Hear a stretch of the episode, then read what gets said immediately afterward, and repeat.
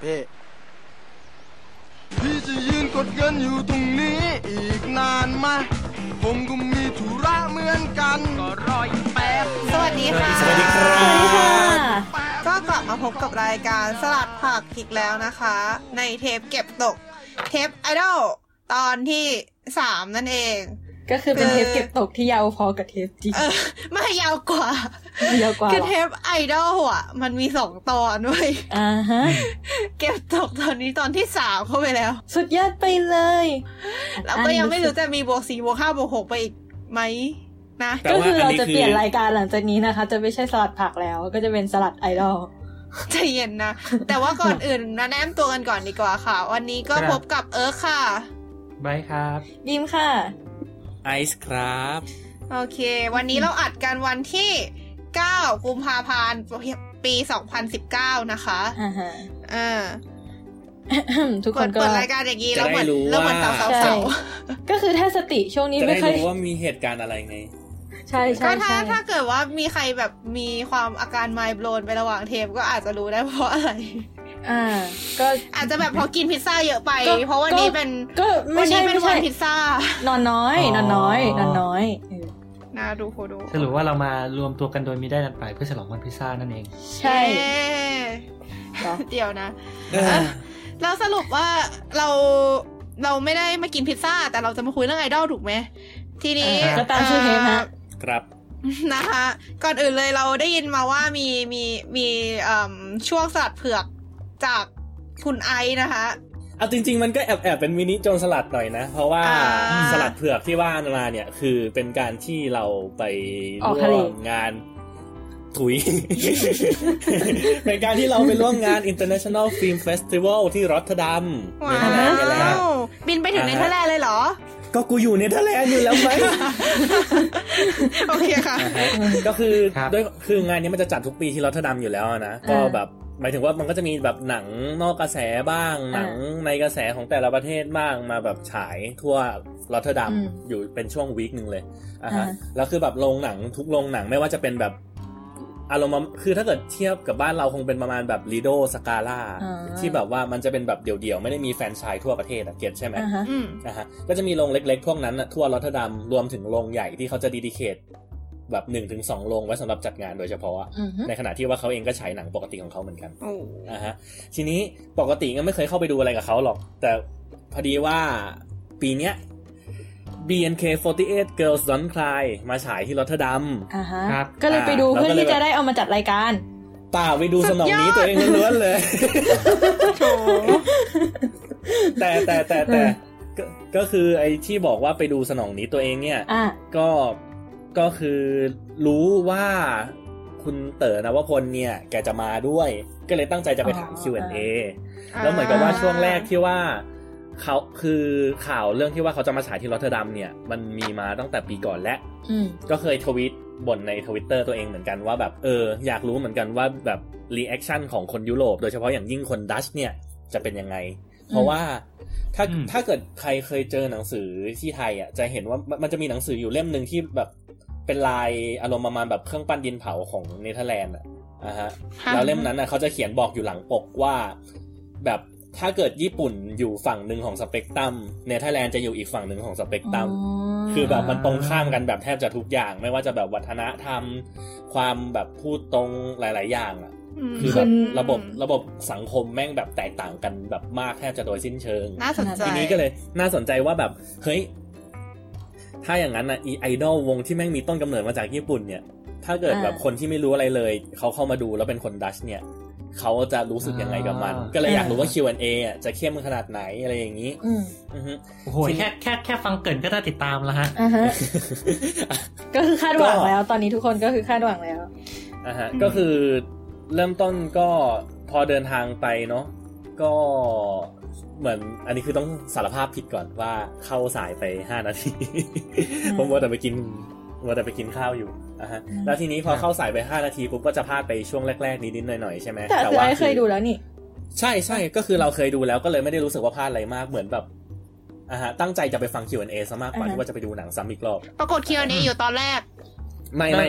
Q&A อยู่ตอนหลังนั่นแหละก็คือถามก่อนแล้วค่อยดูนะฮะอ่า แล้วเขาจะรู้ได้ยังไงว่าจะถามอะไรหรอโทษโทษโทษอะต่อเลยค่ะอ่าตอนที่เดินเข้าลงไปก็คือไม่ได้สนใจอะไรหรอกจนกระทั่งแบบ เอ่อด้วยความที่ว่ามันต้องเดินจากทางด้านหลังเข้าไปด้านหน้าใช่ไหมประตูมันจะอยู่แบบหลังสุดของแถวหลังสุดอะเก็ตใช่ไหมอืมมันไม่ได้มีแบบสองข้างเข้าซ้ายขวาเหมือนของที่ไทยอะอืมคือมันต้องเดินเข้าไปด้านหลังก่อน แล้วถึงจะแบบแยกไปซ้ายขวาแล้วค่อยไปเลี้ยวเข้าทีหลังอะฮะ ทีนี้ก็เราก็ไม่ได้สงสัยเอ้ยเขาเรียกว่านะเราก็ไม่ได้คิดอะไรเว้ยเราก็เลี้ยวไปทางซ้าย แล้วปรากฏว่า คุณเต๋ออะเขายืนอยู่ทางอ่าด้านหลังทางซ้ายพอดีเว้ยอืมใช่ก็เลยแบบเอ้าแล้วคือตอนนั้นอะไม่คิดอะไรก็เลยแบบอุทานเอ้าเฮ้ยนี่เต๋อนี่ว่า เอาเหี้ยเรียกเหมือนเพื่อนเลย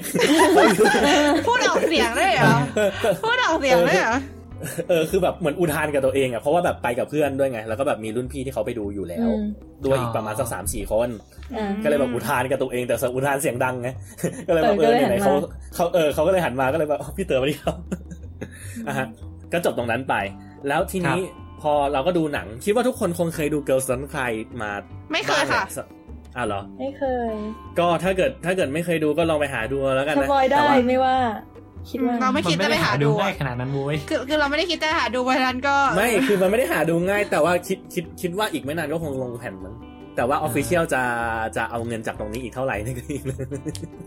น่าจะโอเคกลับเข้าเรื่องก็คืออืมพอดูหนังจบปุ๊บใช่ไหม อือฮึอย่างแรกที่สังเกตเห็นเลยคือ พอ intro เขาเรียกว่าไงนะ พอเครดิตมันเริ่มขึ้นอะ outro อ่าฮะอ่า ตอนที่แบบว่ามันจะแบบโชว์แบบอารมณ์ประมาณแบบว่าแบบสัมเขาเรียกว่าอะไรนะ N K A N N N N credit ป่ะ N roll อะไออ่าเอ็นเครดิตเอออะไรสักอย่างเออ N credit เออนั่นแหละ ก็คือช่วงนั้นอะก็คือคนดัชแม่งลุกแบบตบมือกันแล้วอะแบบปรบมือตามว้าวคงเป็นมารยาทใช่ไหมอันนี้อันนี้ก็ไม่รู้เหมือนกันว่าเป็นตามมารยาทหรือเปล่า แต่เขาก็ปรบมือไปสักพักหนึ่งเว้ยแล้วเขาก็ปรบมือนานมากเพราะว่าเขาคิดว่ามันจะจบ แต่ถ้าเกิดใครเคยดู Girls Don't Cry อะจะรู้ว่ามันมีแบบอารมณ์ประมาณแบบหนังมาเวลอะที่ว่ามันจะมีแบบจะมีตอนเออมี end credit ตรงนั้นอยู่แล้วอะเออเออแบบที่แบบเปิดฉายขึ้นมาเพิ่มอะอืม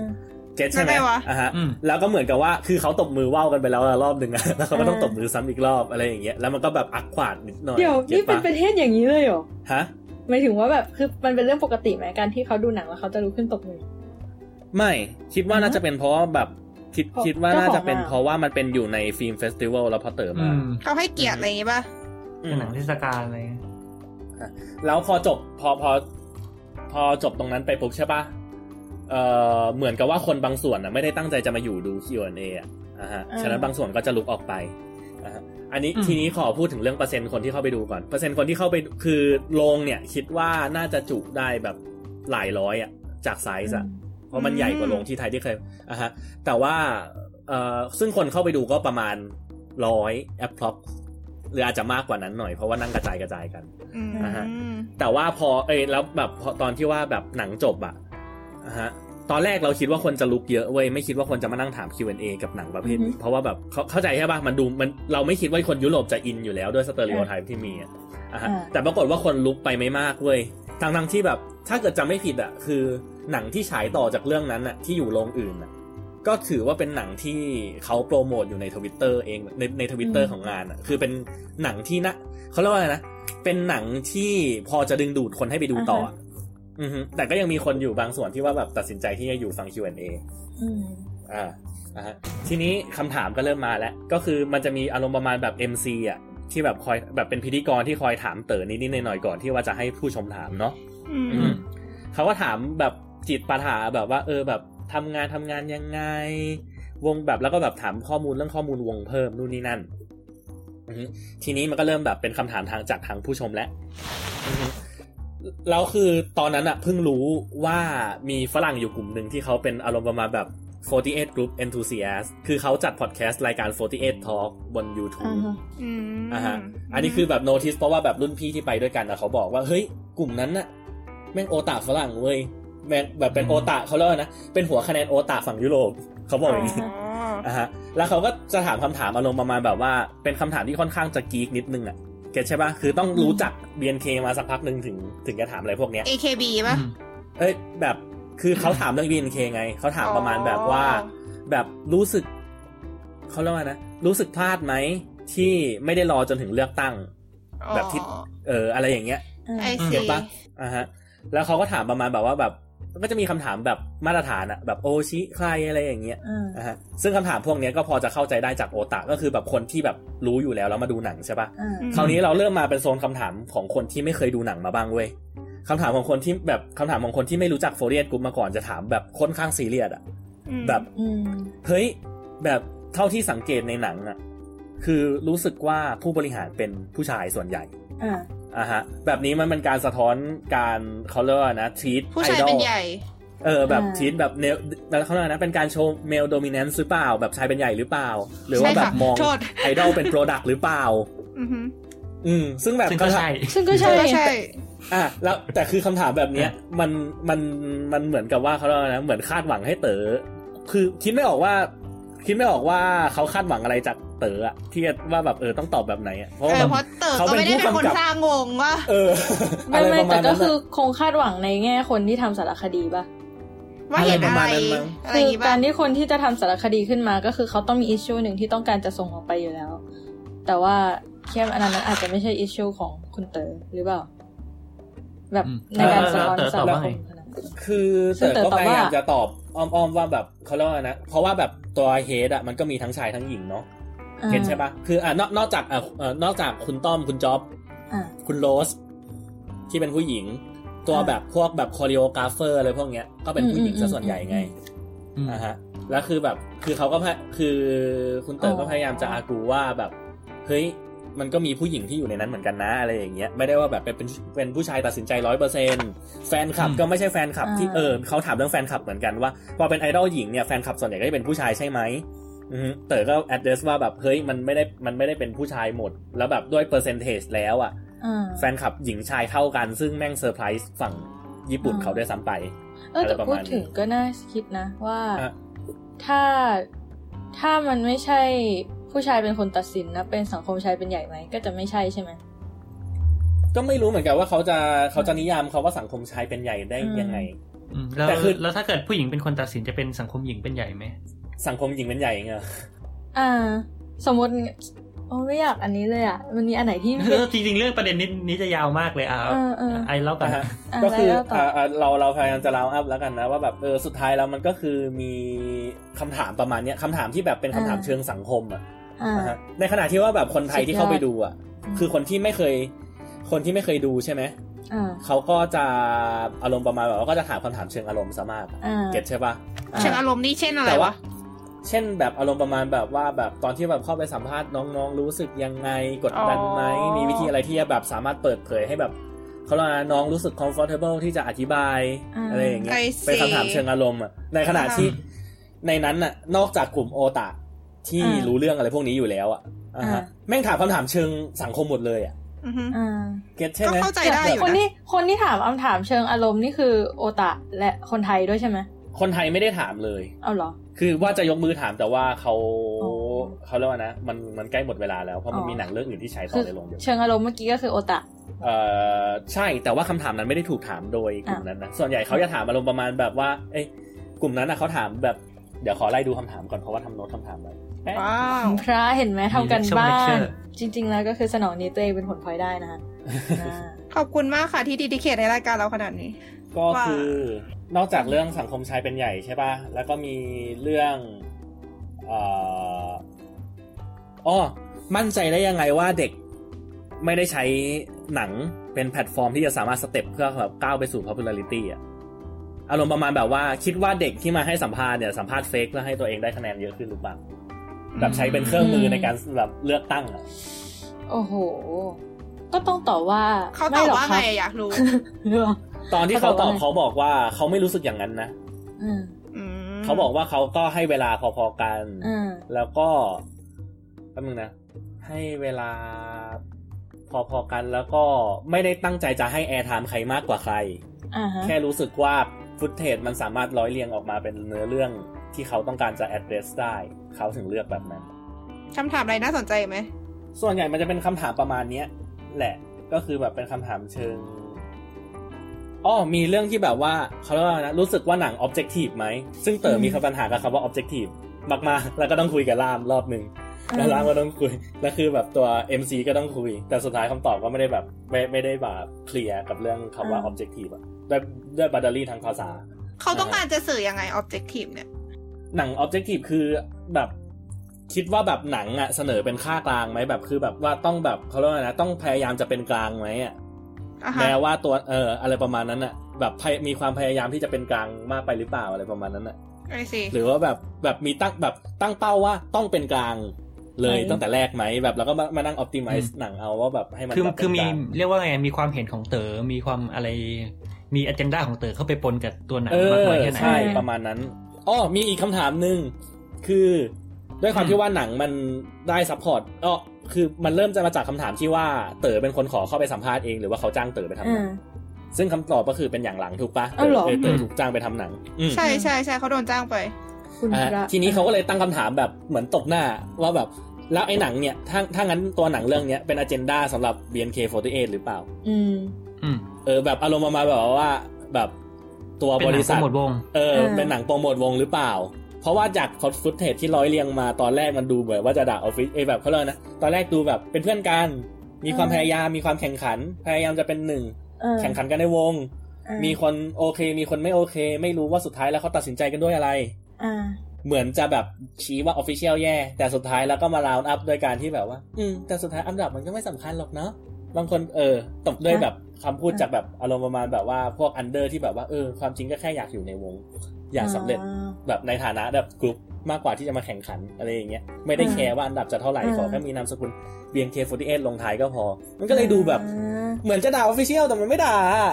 มันมันทำไมมัน round up เดี๋ยวแบบนั้นวะอะไรอย่างเงี้ย official เป็นคนอืมจ้างไม่ใช่เหรอแกจะทำหนังหนังด่าคนจ้างเหรออ่าแล้วแล้วมันแล้วมันก็เลยเขาเต๋อเขาก็ว่าเลยรู้สึกว่าแบบเออมันเป็นอ g e n d a หรือเปล่าไงอ่าแล้วเต๋อก็บอกแล้วแต่ว่า เต๋อบอกว่า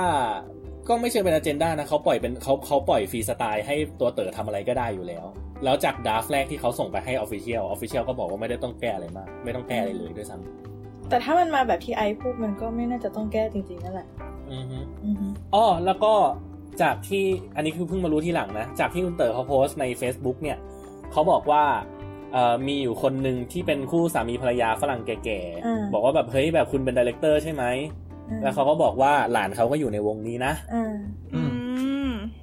ซึ่งอันนี้ก็มีคนเขาบอกว่าอาจจะเป็นนิกกี้เพราะนิกกี้เป็นลูกเซี่ยวดัชหรืออะไรเนี่ยแหละอ่าอืมใช่คือนิกกี้ อยู่เป็น BNK รุ่นสองอืมอ่าอ่าฮะแต่ก็ไม่รู้อันนี้อันอันนี้ก็คือแบบแต่อันนี้ก็คือเห็นจากแบบในโพสต์เตออีกทีหนึ่งไอซีทีนี้ หลังจากที่ว่า Q&A จบปุ๊บใช่ป่ะแล้วแบบไม่ได้มีเวลาถามต่อสุดท้ายก็เลยออกมาคุยกันข้างนอก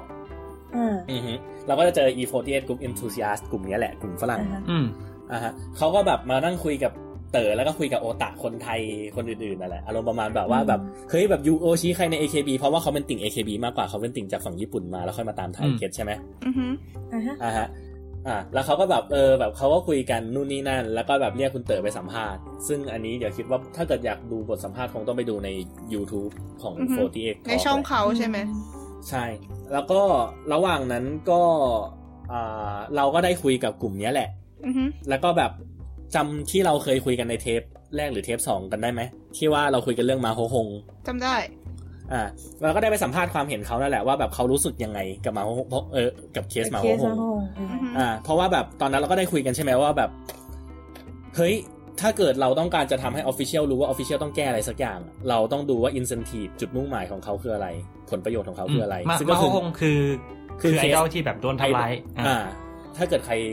ไม่รู้เคสมาโฮฮงก็ย้อนกลับไปฟังเทปแรกๆเทเทปแรกนะคะเอเคสเก็บตกเทปแรกเออ อ่า อ่าฮะทีนี้ก็เลยคุยกับเขาว่าส่วนตัวเขาอะคิดว่ามันโอเคไหม ถ้าเกิดคนจะตัดสินใจ boycottวงเก็ตอืมใช่ปะอืมว่าแบบเออเหมือนที่เราคุยกันไปตอนแรกอะแหละว่าแบบเฮ้ยแบบถ้าเกิดเขาเรียกว่าไงนะ official แคร์เรื่องเงิน แล้วเราต้องการให้มันมีจุดเปลี่ยน เราก็แค่ไม่สนับสนุนเขาสักวันเหมือนเป็นการกดดันทางอ้อมอือฮึอืมแต่กลุ่มโอตะเหล่านั้นบอกว่าส่วนตัวเขาไม่เห็นด้วย เพราะว่าอือฮึมันส่งผลกระทบต่อคนอื่นๆ ที่ไม่ได้เกี่ยวข้องกับเคสนี้อือฮึแต่ว่า อันนั้นก็คือเป็นความเห็นของโอตาฝั่งยุโรปอะนะอืมเราเข้าใจนะ เราก็คิดว่าเขาไม่ผิดด้วยเอาจริง คือถึงเราจะเป็นคนที่บอกว่าเราเราไม่อยากสนับสนุนต่อแล้ว แต่เราก็รู้สึกว่ามันคือในแง่ของกลไกการตลาดมากกว่าแบบ เราไม่พอใจในสินค้าและบริการของเขาแล้ว เราก็ไม่สนับสนุนต่ออะไรเงี้ย แต่ถ้าในอือฮึถ้ายังมีคนที่ยังพอใจอยู่ก็เรื่องของเขาอะไรมานี้ แต่ถ้าสมมติมีคนรับไม่ได้กับเรื่องแบบนี้ จนไม่พอใจสินค้าและบริการเขามากขึ้นคำมันจะทำให้เขาขายออกได้น้อยลงไปเองอะไรมานี้มากกว่า แต่ก็คือตัวตัวเขาก็ and แบบดูตัวตัวเขาก็แบบดูหงุดหงิดดูโมโหมากๆกับเคสมาโฮฮงนะถ้าเกิดไปย้อนดูพอดแคสต์ตอนเก่าๆของเขาที่พูดเรื่องเคสมาโฮฮงคือแบบอะฮะซีเวียนะฮะ แล้วก็แล้วเขาก็พานไปดูว่า official เราเป็น official ที่ดีไปด้วยอ้าวเหรอเขาบอกว่า official เราดีมาก เมื่อเทียบกับวงในว้าวญี่ปุ่น ไม่รู้ว่าควรดีใจหรือเสียใจหรือว่าแบบเฮ้ยแบบ you don't know shit dude อย่างเงี้ยแต่ว่า อ่า ก็จะเห็นว่าแบบสุดท้ายแล้วอะ คือโอตาแต่ละกรุ๊ปแต่ละวงแต่ละพื้นที่แต่ละ fanbase เนี่ยแม่งมีความเห็นไม่ตรงกันหรอก อันนี้คือแบบสิ่งที่ประมวลได้นะ แล้วก็อืมจากที่เคยคิดว่าคนยุโรปไม่น่าจะมาอินอะไรแบบเนี้ยมันมีคนที่อินว่ะ อันนี้ก็แบบเป็นความรู้ใหม่เหมือนกันเพราะว่าอืมแล้วประเด็นคือไอ้พวกหัวไอ้พวกหัวคะแนนกลุ่มนั้นน่ะก็เป็นคนดัตช์ด้วยนะอือฮึเออ ซึ่งแม่งแบบเหมือนเหมือนเขาเรียกว่านะเหมือนเหมือนฉีก stereotype ที่คิดว่าแบบญี่ปุ่นกับเนเธอร์แลนด์แม่ง c u เจอร์ดูไม่สามารถเหมิดกันได้นอกจาก คนดัตช์จะชอบอาหารญี่ปุ่นมากแค่นั้น แกคือเราสงสัยเรื่องตรงเนี้ย stereotype ของคนดัตช์เป็นยังไงทำไมมันถึงตรงข้ามกับญี่ปุ่น stereotype ของคนดัตช์เหรอหนึ่งคือเป็นคนตรงๆเว้ย มีอะไรพูดเลย ไม่ต้องมานั่งอ้อมค้อมแคร์เรื่องมารยาททุกคนเท่ากันอ่าฮะบอสก็สามารถโดนพนักงานด่าได้อืมขอแค่ว่าแม่ง critical และ straight to the point อะแบบหมายถึงว่าแบบ เฮ้ย ยูทำแบบนี้อะไอไม่เห็นด้วยนะอือฮึด้วยเพราะเพราะเหตุผลนี้หนึ่งสองสามสี่ห้าอืมอือฮึ แล้วก็ถ้าเกิดเขารู้สึกว่าเขาอยากเอาเฟนใครเขาพูดเลย คนดัชอะไม่มีมารยคนจะบอกว่าคนดัชเป็นคนไม่มีมารยาทเพราะถ้าเกิดแบบ อันนี้คือยกตัวอย่างส่วนตัวนะเหมือนเคยเจอเคสที่แบบว่าแบบ คือคนดัชก็แบบว่าเฮ้ยแบบขอโทษนะที่ต้องพูดเรื่องเนี้ยแต่แบบเออแบบหน้าตาคุณไม่ได้ดีขนาดนั้นอะไรอย่างเงี้ยเขาก็จะพูดแบบนั้นเลยอะอือฮึในขณะที่แบบญี่ปุ่นไม่น่าจะมีอะไรแบบนั้นถูกปะดูแบบต้องแคร์เรื่องแบบ อันดับต้องแคร์เรื่องตำแหน่งมี c u เจอร์ที่แบบว่า เขาเรียกว่าไงนะก็มีจริงมั้งลำดับขั้นในสังคมอะคืองี้คือในคนญี่ปุ่นด้วยกันเองมันก็จะมี stereotype อีกหลายอย่างอะ มันจะมี stereotype แบบคนตรงๆเหมือนกันแบบคนแบบเออพูดพูดไม่มีมารยาทก็มีในบางจังหวัด ซึ่งก็เป็น stereotype อยู่ดีอะซึ่งเราก็บอกไม่ได้ว่ามันจริงไม่จริง แต่คือเขาว่ากันว่าอย่างนั้น ซึ่งประเทศญี่ปุ่นก็เป็นประเทศที่แม่งแบ่ง stereotype กันแบบดุเดือดมากอะไรเงี้ยแต่ละจังหวัดก็จะ stereotype ไม่เหมือนกันเลยอะไรอย่างงี้ แต่คือถ้าเอาโดยรวมทั้งประเทศที่คนอื่นเห็นก็น่าจะอย่างที่ไอซ์ว่ามานั่นแหละ อืม อืม ก็ทีนี้ก็อารมณ์เยอรมันอะเหมือนกันที่คนบอกคนเยอรมันเป็นคนตรงอะไรเงี้ย อืม แล้วก็แบบยังไงอะเช่นบางเหมือนเหมือนเคยได้ยินตัวอย่าง เช่นสมมุติ เออเรียกว่าไงอะสมมติมีคนมาปรึกษาเนี่ยคนคนไทยเนี่ยมามาปรึกษาเราตอบกลับไปว่า เออ อันนั้นเป็นปัญหาของคุณเนี่ย คือคือคือสำหรับคนไทยมันดูแรงใช่ไหม คืออันนั้นอันนั้นเรื่องของคุณอะไรเงี้ยแต่สำหรับคนเยอรมันคือเออมันเป็นแฟกต์ไว้ว่าอันนั้นคือเรื่องของคุณอ่าอ่าอ่าเราไม่สามารถช่วยคุณได้จริง ๆ อะไรอย่างเงี้ยไอซีเข้าใจ อันนั้นก็คือคร่าวๆนะครับสำหรับใครครับที่สงสัยว่าเอ่อในฝั่งของโอตะยุโรปมีเขาเรียกว่าฮะมีความเห็นอะไรเกี่ยวกับ BNK หรือเกี่ยวกับหนังเรื่องนี้ก็สามารถไปติดตามได้ใน YouTube นะครับผมเซิร์ชว่า 48 Talk ก็น่าจะเจอ โอเค แต่ก็ก็ก็ถือเป็นประสบการณ์ใหม่ๆ จริง ๆ เพราะว่าก็ก็ก็ก็เป็นอะไรที่ไม่ได้คาดการณ์ว่าแบบเออมันก็มีคนยุโรปที่สนใจนะเออมีคนหนึ่งที่โบอกผ้าพันคอผ้าพันคอของซากุระมาด้วยอ่าอีอีอีที่แบบบางๆอะใครคือซากุระซากุระคืออะเอออธิบาย ให้เราอธิบายเหรอ อย่าเลยเดี๋ยวใบแอดโอเค ก็คือเป็นไอดอลคนหนึ่งนะครับผมมิยาวากิซากุระเป็นตอนนี้เป็นตอนนี้เป็นสมาชิกวงไอจีวอน ของเกาหลีด้วย เพราะว่าเขาไปแข่ง Produce 48 Produce 48 มา แล้วก็โอเคอืมแต่คร่าวๆก็คือประมาณนั้น โอเคครับ โอเค จบ โอ้โห ครึ่งชั่วโมงแล้ว ครึ่งชั่วโมงแล้วปะเนี่ย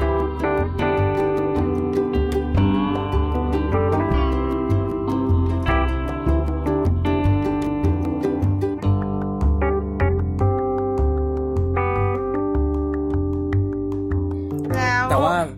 พอเมนชั่นเรื่อง เออเรื่องการเลือกตั้งเนาะที่โอตาเขาก็ถาม เออ จะว่าไปเราก็ยังไม่ได้คุยเรื่องการเลือกตั้งถูกไหมเพราะว่าสองเทปก่อนหน้า เราเราอัดกันก่อนที่ผลเลือกตั้งจะออกถูกปะใช่แล้วฉะนั้นเรามาคุยเรื่องการเลือกตั้งหน่อยไหมโอเค เอาจริงเออเป็นคนที่ไม่ได้ตาม BNK พันเออก็เลยไม่ค่อยยังไงดีเออไม่ได้อินว่า คือเออไม่รู้ว่าผลมันคือมันพลิกล็อกขนาดไหนหรือ ใครควรจะได้สูงกว่านี้ หรือใครควรจะได้ต่ำกว่านี้อะไรยังไงอะเพราะฉะนั้นใครที่รู้นี่ช่วยเล่าให้ฟังหน่อยได้ไหมคือเรารู้แค่ว่าใครได้ที่เท่าไหร่บ้างแบบเหมือนบ้างอะ บ้างจำไม่ได้ด้วยซ้ำจำได้แค่ที่หนึ่งเองมั้งเนี่ยเอออันนั้นก็เกินไปป้าเฮ้ยจริง ๆ ก็คือไม่ได้ตามไงเข้าใจปะ อ๋อเอโออเคอะโอเครู้รู้หนึ่งสองสามเออ ที่เหลือคือจำไม่ได้แหละจำได้ลางๆว่าใครอยู่สูงอยู่ต่ำเฉยๆเอออ่าฮะก็คือจากผลการเลือกตั้งเนี่ย ถ้าเกิดเทียบกับตอนแรกที่เขาเก่งๆกันเลยอะก็ต้องยอมรับว่ามันก็มีคะแนนที่พลิกโผกันอยู่บ้างถูกไหมอย่างเช่น ปัน อืมอ่า ทุกคนไม่คิดว่าปันจะล่วงลงไปอยู่ถึงตำแหน่งนั้นอะเก็ตใช่ไหมคือแบบได้ที่อย่างน้อยเท่าไหร่ก็นะแบบ ถ้าจำไม่ผิดน่าจะเก้าหรือแปดวะอืม คือก็เขาคือแบบเก่งกันมันไว้ว่าได้ขนาดไหนอ๋อเขาเก่งกันไว้ว่าน่าจะอยู่แบบอย่างน้อยก็เป็นคามิเซเว่นอะเพราะว่าแบบอ๋อปันแม่งคือแบบแทบคือถ้าเกิดพูดกันตามตรงก็แทบจะคอนซีเดอร์ว่าเป็นเป็นหนึ่งในตัวหลักของวงอะแบบไม่ว่าจะแบบมีโฆษณาหรือว่าแบบมีอะไรอย่างเงี้ยก็จะเห็นปันไปอยู่ด้วยตลอดถูกไหมอือฮึอืมอือฮึ ซึ่งมันก็ทำให้แบบเออหลาย ๆ คนก็ผิดฝรั่งยังงงเลยว่า เพราะว่าแบบมีคนหนึ่งที่อยู่ใน 48 Talk แล้วแบบเป็นโอชิปันอะว่าแบบอืมเฮ้ยแบบไม่เข้าใจว่าทำไมปันถึงไปอยู่ตรงนั้น แต่ว่าคือฝรั่งก็ไม่ไม่ไม่เก็ตสถานการณ์ในประเทศไทยในหลาย ๆ เรื่องถูกไหม เพราะว่าเขาก็ เพราะว่าในขณะเดียวกันเขาบอกว่าเขางงที่เจนดิสขึ้นมาอยู่อันดับสองใช่ใช่เอาจริง ๆ ปันตกอันดับไม่ใช่เรื่องน่าแปลกใจที่สุดที่เกิดขึ้นในประเทศไทยเอ่ออ่าอ่าอ่าสุเพญญาก็คือมีเรื่องราวมากมายที่เกิดขึ้นระหว่างนี้นะคะ เช่น เสื้อเหรอ เสื้ออะไรข้ามไปฮะเสื้อก็ข้าเลิมกเหรลัอกเลิกลักเลิกลักเลิกลักพี่โคตรเออโคตรชอบมันเลิกลักเลิกลัก ต่อทุกคนอ๋ออะไรก็อ่าขอแทรกนิดนึงคืออ่าเมื่อกี้ได้ยินไอพูดถึงเรื่องโฆษณา เอาจริงคือเราคิดว่าไอพวกระดับมันก็คงมีผลกับพวกเรื่องการจ้างงานในอนาคตแหละ แต่ว่าอยากจะยกตัวอย่าง AKB คนหนึ่งที่เหมือนอันดับไม่ได้สูงมาก แต่ว่าก็คืองานเยอะพอสมควรเลยคือโทโมจินคืออิตาโนะโทโมมิ เป็นคนที่แก๊สไปนานแล้ว แต่ว่าคือเขาเป็นคนที่ประมาณเป็นยังไงอะเป็น fashion icon ของสาวๆอะไรอย่างเงี้ย แฟนคลับส่วนใหญ่จะเป็นผู้หญิงกลุ่มวัยรุ่นอะไรพวกนี้อ่าอ่าสาวๆเพราะฉะนั้นก็เลยเข้าใจได้ว่าทำไมคะแนนโหวตถึงไม่เยอะนึกออกใช่ไหมเพราะว่าคะแนนโหวตส่วนใหญ่มันก็จะมาจากแบบก็ปฏิเสธไม่ได้ว่ามาจากพวกที่ เออคลั่งไคล้อย่างรุนแรงกำลังเออข้างใครอย่างรุนแรงและกำลังซื้อเยอะหน่อยอะไรอย่างเงี้ย เพราะฉะนั้นน่ะเขาเลยเหมือน อาจจะคะแนนน้อยหน่อยคือ น้อยหน่อยก็ไม่ได้น้อยนะก็คืออยู่ติดก็อยู่ท็อปอะแบบบานท็อป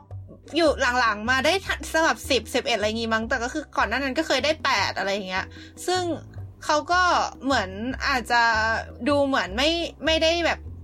ได้เยอะมากแต่คือในด้านของงานแฟชั่นอะไรพวกเนี้ยเขาคือเขางานเยอะมากจริงๆ เพราะ character เขาแล้วแบบหน้าตาบุคลิกต่างๆ อะไรอย่างงี้มันได้อะไรเงี้ย เออ ก็เลยคิดว่าเออจริง ๆ แล้วมันอาจจะมีผลบ้าง แต่ว่าถ้ามันดังไปถึงระดับหนึ่งแล้วเนี่ย เราว่างานเขาน่าจะไม่ได้ตกอะไรลงไปหรอกอืมเอ่อทีนี้คือมีคนเคยเขาคือในแอป BNK48 อะ มันจะมีให้เลือกได้ใช่ป่ะว่าแบบเป็นคามิโอชิใครเป็นโอชิใครอะอือฮึอืมอ่าฮะแล้วเหมือนกับว่าเอ่อ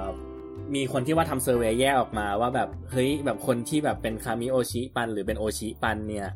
แล้วก็แบบคนอื่นๆด้วยนะ มีแบบ range อายุของของโอชิและคามิโอชิของแต่ละคนเนี่ยอยู่ที่ประมาณเท่าไหร่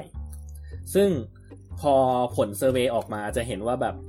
โอชิและคามิโอชิของปันจะเป็นคนที่อายุยังน้อยอะอืมซึ่งพออายุน้อยปุ๊บกำลังซื้อก็จะไม่ค่อยเยอะมากถูกไหมอือฮึอือฮึก็เลยมีก็เลย make sense ว่าทำไมคะแนนของปันเมื่อเทียบกับ ฐาน fanbase ของปันที่มีค่อนข้างเยอะ เพราะว่าแบบทางโซเชียลของปันก็คืออันดับต้นๆของทั้ง IG และ Facebook อะอือฮึ get ใช่ไหมอืมนะฮะแต่คะแนนโหวตอืมแบบเมื่อเทียบกับแบบอะเฌอปรางมิวสิกเจนนิสโมบายพวกเนี้ย คือแบบแพ้ในการเลือกตั้ง ก็เลยแบบมีการแอดซูมว่าแบบ เฮ้ย มันมีความเป็นไปได้ที่แบบฐานะของแฟนคลับก็สำคัญ อืมอันนี้อันนี้คือถ้าเกิดจะให้ยกตัวอย่างจะเป็นการไบแอสเกินไปไหมแต่อยากยกตัวอย่างเจนมากเลยอะอือฮึครับครับว่ามา ไม่มีใครคิดว่าคือช่วงแรกๆอะ ไม่มีใครคิดว่าเจนจะขึ้นมาอยู่ตรงนั้นได้ถูกปะอืหมายถึงแบบว่าใครช่วงคิดเจช่วนงวะเจนเจนคือสล็อตอะเจนที่เป็นไอที่โอตปราโมดเป็นโอชีอะอ่าเก็ตใช่ไหมโอเคอ่าฮะคือแบบ ตอนแรกตอนแรกไม่คือเจคือนคือเป็นคนที่เราไม่รู้จักโอเคเขาก็เลยเขาไม่ดังโอเคอะฮะต่อโอ้ยโดนเบิร์นในช่องแชทในคอมเมนต์ชาวคาวเละเทะแน่นอนก็คุณบอกแล้วว่าเดี๋ยวแปะแอคเขานี่คือหใบนทาให้งเลสู่ยความจบดังของสลัดผักใช่ไหมนี่แหละ มีอะไรด่าเวลไว้จะดังนะคะเราต้องก่อดราม่าฮะมีอะไรด่าไว้นะคะก็คือเรียนไม่ใช่ไม่ใช่แล้วความเห็นไม่ใช่ความเห็นเราเราเป็นความเห็นก็เราไม่รู้ส่วนตัวจัของกอ่าโอเคโอเคต่อต่อต่อแต่ก็คือ ตอนแรกอะที่เขาเคยเก่งๆกันสมัยที่แบบว่าอะฟอร์จูนคุกกี้เพิ่งปล่อยโซนิจิกำลังจะออกอะไรประมาณนั้นอะพูดง่ายๆก็คือแบบหนังยังไม่ออกด้วยซ้ำไปอะช่วงนั้นอะคือคนเขาก็จะเก่งกันประมาณแบบว่ามันจะมีชลาลายเนาะก็คือแบบคนที่แบบอายุ สูง เป็นอันดับต้นๆของในวง อย่าเรียกว่าแก่เลย เพราะว่าเขาก็ไม่ได้แก่หรอกอ่าฮะก็จะมีแบบอ่าอย่างอรเนย แก้ว น้ำหนึ่ง แล้วก็ตาหวานใช่ไหม พวกเนี้ยที่เขารู้สึกว่าแบบฐานคะแนนน่าจะเยอะ แล้วก็จะมีแบบสี่จตุรเทพ ที่เขาเรียกเรียกกัน มีเฌอปรางเจนนิษฐ์มิวสิกปันอ้าวไม่ได้เพมีราะว่าแบบห้าสี่คนเหรออ๋อแล้วก็อ๋อมีคือโมบายเพิ่งจะขึ้นมาตอนที่ว่าแบบFortune Cookie เพิ่งดังถูกปะอ่าขอโทษแต่หมายจถึงแบบริงๆตั้งใจจะเล่นมุกแต่ว่า ช่างมันเถอ้าวเหรอะอข้ามไปข้ามไปข้ามไปอืมก็คือแบบเขาก็เก็งๆว่าแบบเจ็ดคนเก้าคนก็น่าจะเป็นกลุ่มเนี้ย เข้าใจใช่ไหม ไม่มีใครคิดว่าแบบ เฮ้ยมัน มันจะมีแบบใครแทรกขึ้นมาได้ เพราะว่าตอนนั้น gap ยอมรับว่ามันห่างเหลือเกินอะฮะแต่แบบคือพอ อะ Girls Don't Cry ออกแล้วเจนมี scene ที่ค่อนข้างยาวอะช่วง long เอ long takeท่อนหนึ่งที่แบบ คือก็ก็ถือเป็นไฮไลท์ของหนังอะ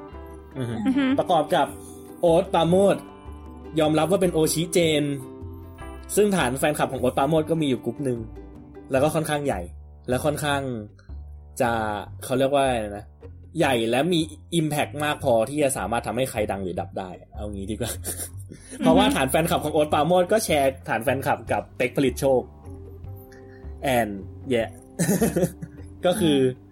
เราเข้าใจได้ว่ามันมีอิมแพกมากมากๆอะฮะอืมมันก็เลยทำให้แบบเนี่ยเจนจากที่ว่าแบบเฮ้ยแบบตอนแรกก็ดูเหมือนกับว่าไม่มีอะไรอะแล้วแบบเวลาผ่านไปผ่านไป มีแฟนซองขึ้นมา มีอ่า มีแฟนซองแล้วได้เล่น MV โอตปาโมดอะไรแบบเนี้ย แล้วมันก็คะแนนพุ่งชะลูด จนตอนนี้แบบจนขึ้นมาติดอันดับ 5 ได้เลยครับอืมฉะนั้นก็เลยแบบเนี่ยคือตัวอย่างว่าแบบมันไม่ได้สำคัญว่าโอชิคุณมีมากน้อยขนาดไหนอย่างเดียว มันสำคัญที่ว่า คุณมีเงินเท่าไหร่โอชิของเขาเรียกว่านะ คนที่เป็นโอชิคุณน่ะซื้มีอเท่าไหร่อำนาจเงินขนาดไหน น่าจะ อันนี้ก็คือสิ่งที่สรุปได้ จริงค่ะ จริงที่สุด คือก่อนหน้านี้ในในของ AKB เองอะจะไม่ได้ปีหรือสองปีที่แล้วอะมันมันจะมีการคือปกติเลือกตั้งมันมีปีละครั้งใช่ไหมแต่ว่าช่วงก่อนหน้านี้ตอนงานขาวแดงของสักปีหนึ่งอะมันจะเปลี่ยนระบบ ไม่ใช่เปลี่ยนระบบ มันมีระบบให้โหวตขึ้นมาแบบประมาณว่าโหวตหาคนที่จะเป็น center ในการแสดงงานขาวแดงครั้งนั้น แล้วประกาศผลในงานเลย เออซึ่งวิธีการโหวตมันจะไม่ใช่การซื้อซีดีอะ มันจำไม่ได้แล้วว่าโหวตยังไง แต่เหมือนโหวตผ่านโทรทัศน์มั้ง มันเลยแบบใกล้เคียงกับหนึ่งคนหนึ่งโหวตกว่าเดิมอะไรอย่างเงี้ย แล้วปรากฏอ่าฮะคนที่ได้ที่หนึ่งคืออ่าเป็นไซยาเน่ซึ่งตอนนี้แกตไปแล้วอะนะจากวง NMB ซึ่งตอนเลือกตั้งอะไม่ได้ได้ที่หนึ่งไงอ่าอืมเออ ก็เลยแบบอ๋อก็มีคนมาคอมเมนต์กันว่า อ้าว เอาจริง ๆ แล้วแบบงานเลือกตั้งถ้าเกิดนี่นะ มันก็คือเออเอาจริงๆทุนมันนิก็ยไม่มสามานดีๆนี่เองประมาณนั้นคือคือมันก็ไม่อืมบางทีมันมันก็อาจจะไม่จำเป็นเท่าไหร่ที่แบบเรียกว่าไงที่ official จะรู้ว่าใครมีแฟนคลับมากกว่าจริงๆ ที่ official อยากรู้คือ ใครมีเงินจะจ่ายเขาใครมากกมีว่าเงินมากกว่า ใครเรียกเงินได้มากกว่า ไม่ ไม่ได้อยากรู้ ไม่ได้อยากรู้ด้วย อยากอยากได้เงินเฉยไม่แต่ว่าทั้งนี้และทั้งนั้นน่ะก็คือมันก็ต้องมี s t r a t e g y ของแต่ละบ้านเนาะอย่าง ที่พูดพูดไปอะว่าแบบเฮ้ยแบบแฟนคลับปันน่าจะแบบเป็นกลุ่มเด็กๆ ซึ่งแบบไม่ได้มีอำนาจในการที่ว่าจะสามารถแบบไปซื้อสิ่งเก็บไว้เยอะๆ เพื่อจะซื้อเขาเรียกว่านะอ่าซื้อโหวตได้เยอะขนาดนั้นอะอ่าฮะฉะนั้นแฟน ฉะนั้นเขาเรียกว่านะ แบบบ้านของแต่ละบ้านอะเขาก็จะมีแบบเทคนิคในการที่ว่าจะออกมาโปรโมตต่างกันเก็ตปะบางบ้านเขาก็จะแบบว่าแบบเฮ้ยแบบถ้าเกิดไม่ได้ซื้อเปลี่ยนเป็นโดเนทไหมแบบให้โดเนทไปหาเขาแล้วเขาจะเป็นคนซื้อโหวตให้ ฉะนั้นแบบบางคนที่ไม่ได้มีกำลังจ่ายแบบ 250 บาทอะไรอย่างเงี้ยเขาอาจจะจ่ายแบบ 10 บาท 20 บาทรวมๆกันออกมาได้เป็นหนึ่งโหวตเก็ตปะอะฮะอือฮึในขณะที่บางบ้านที่เขามีกำลังซื้ออยู่แล้วอะอะฮะเขาก็จะมีสต r a t e g y ที่วางไว้ต่างกันแบบบางบ้านก็จะมีแบบว่าอะถ้าเกิดคุณโดเน a ได้ถึงยอดหลักพันสองพันคุณได้ของพิเศษจากทางบ้าน ว่าแบบเออแบบอะคุณได้เสื้อนะ คุณได้ โฟโต้เซตนะ อะไรอย่างเงี้ยก็จะมีการโปรโมทของแต่ละบ้านที่แตกต่างกัน ซึ่งเรารู้สึกว่า เฮ้ย คือมันเหมือนแบบอารมณ์ประมาณแบบมันคือมันคือการแข่งขันกันระหว่างศาสนา ว่าแบบใครสามารถเผยแพร่ศาสนาได้มากกว่ากันอะไรอย่างเงี้ยไม่ประประประเด็นคือสุดท้ายเงินบริจาคไปรวมอยู่ที่ที่เดียวด้วยไง อืมก็ใช่ แล้วอีกเอ้ยแต่ว่าคือจากคะแนนจากคะแนนโหวตมันก็เขาเรียกว่าอะไรนะมันก็มันก็สะท้อนกับยอดเงินที่ donate ไปอะนะ ก็คืออาจจะไม่ได้มีการโกงกินอะไรกันหรือเปล่า ไม่รู้ แต่สุดท้ายเงินก็เข้ากระเป๋าเชี่ยว ใช่อ๋อแล้วก็มีอีกสองเคส เอ้ยมีอีกเคสหนึ่งเอาเอาเคสหนึ่งชัดๆแล้วกันที่ว่าแบบอ่าที่ที่อยากจะพูดถึงเรื่องการเลือกตั้งนะ ก็คือออ่าเลยเอ่อเรื่องอิซึรินะอืมเออเพราะว่าแบบมันจะมีอยู่ช่วงหนึ่งที่แบบว่าเขาเรียกว่าอะไรนะ แบบเหมือนกับตอนที่มี World เซนบัตสึจำได้ไหมอืม ที่ว่าอ่าที่ว่าแบบอ่า BNK ก็มีเฌอปรางกับมิวสิกที่ว่าไปติดได้ถูกปะอือฮึอืมอ่าฮะแล้วเหมือนกับว่าช่วงนั้นก็จะมีแบบช่วงที่เขาค่อนข้างจะสงสารรินะ get ปะแบบรินะแบบลุกไซกับ proud mom นะ แบบเออแบบเหมือนแบบ เหมือนคนที่ภูมิใจ ที่แบบว่าแบบเออน้องๆไปติดเซมระดับโลกนู่นนี่นั่นอ่าฮะเขาก็เลยดูเหมือนกับว่าแบบจะมีบางส่วนที่เขาเริ่มจะแบบ concern ตัวรินะมากขึ้นแล้วก็แบบเฮ้ยแบบ เราโหวตให้คามิโอชิเราปุ๊บแล้วก็จะแบ่งมาสักโหวตสองโหวตเพื่อที่จะโหวตให้รินะนะอะไรอย่างเงี้ยอยากเห็นรินะติดเซมบ้าง เพราะแบบด้วยฐานเสียงตัวตัวรินะเองอะ่ะ ไม่ได้มีเยอะขนาดนั้น เข้าใจใช่ปะอือฮึ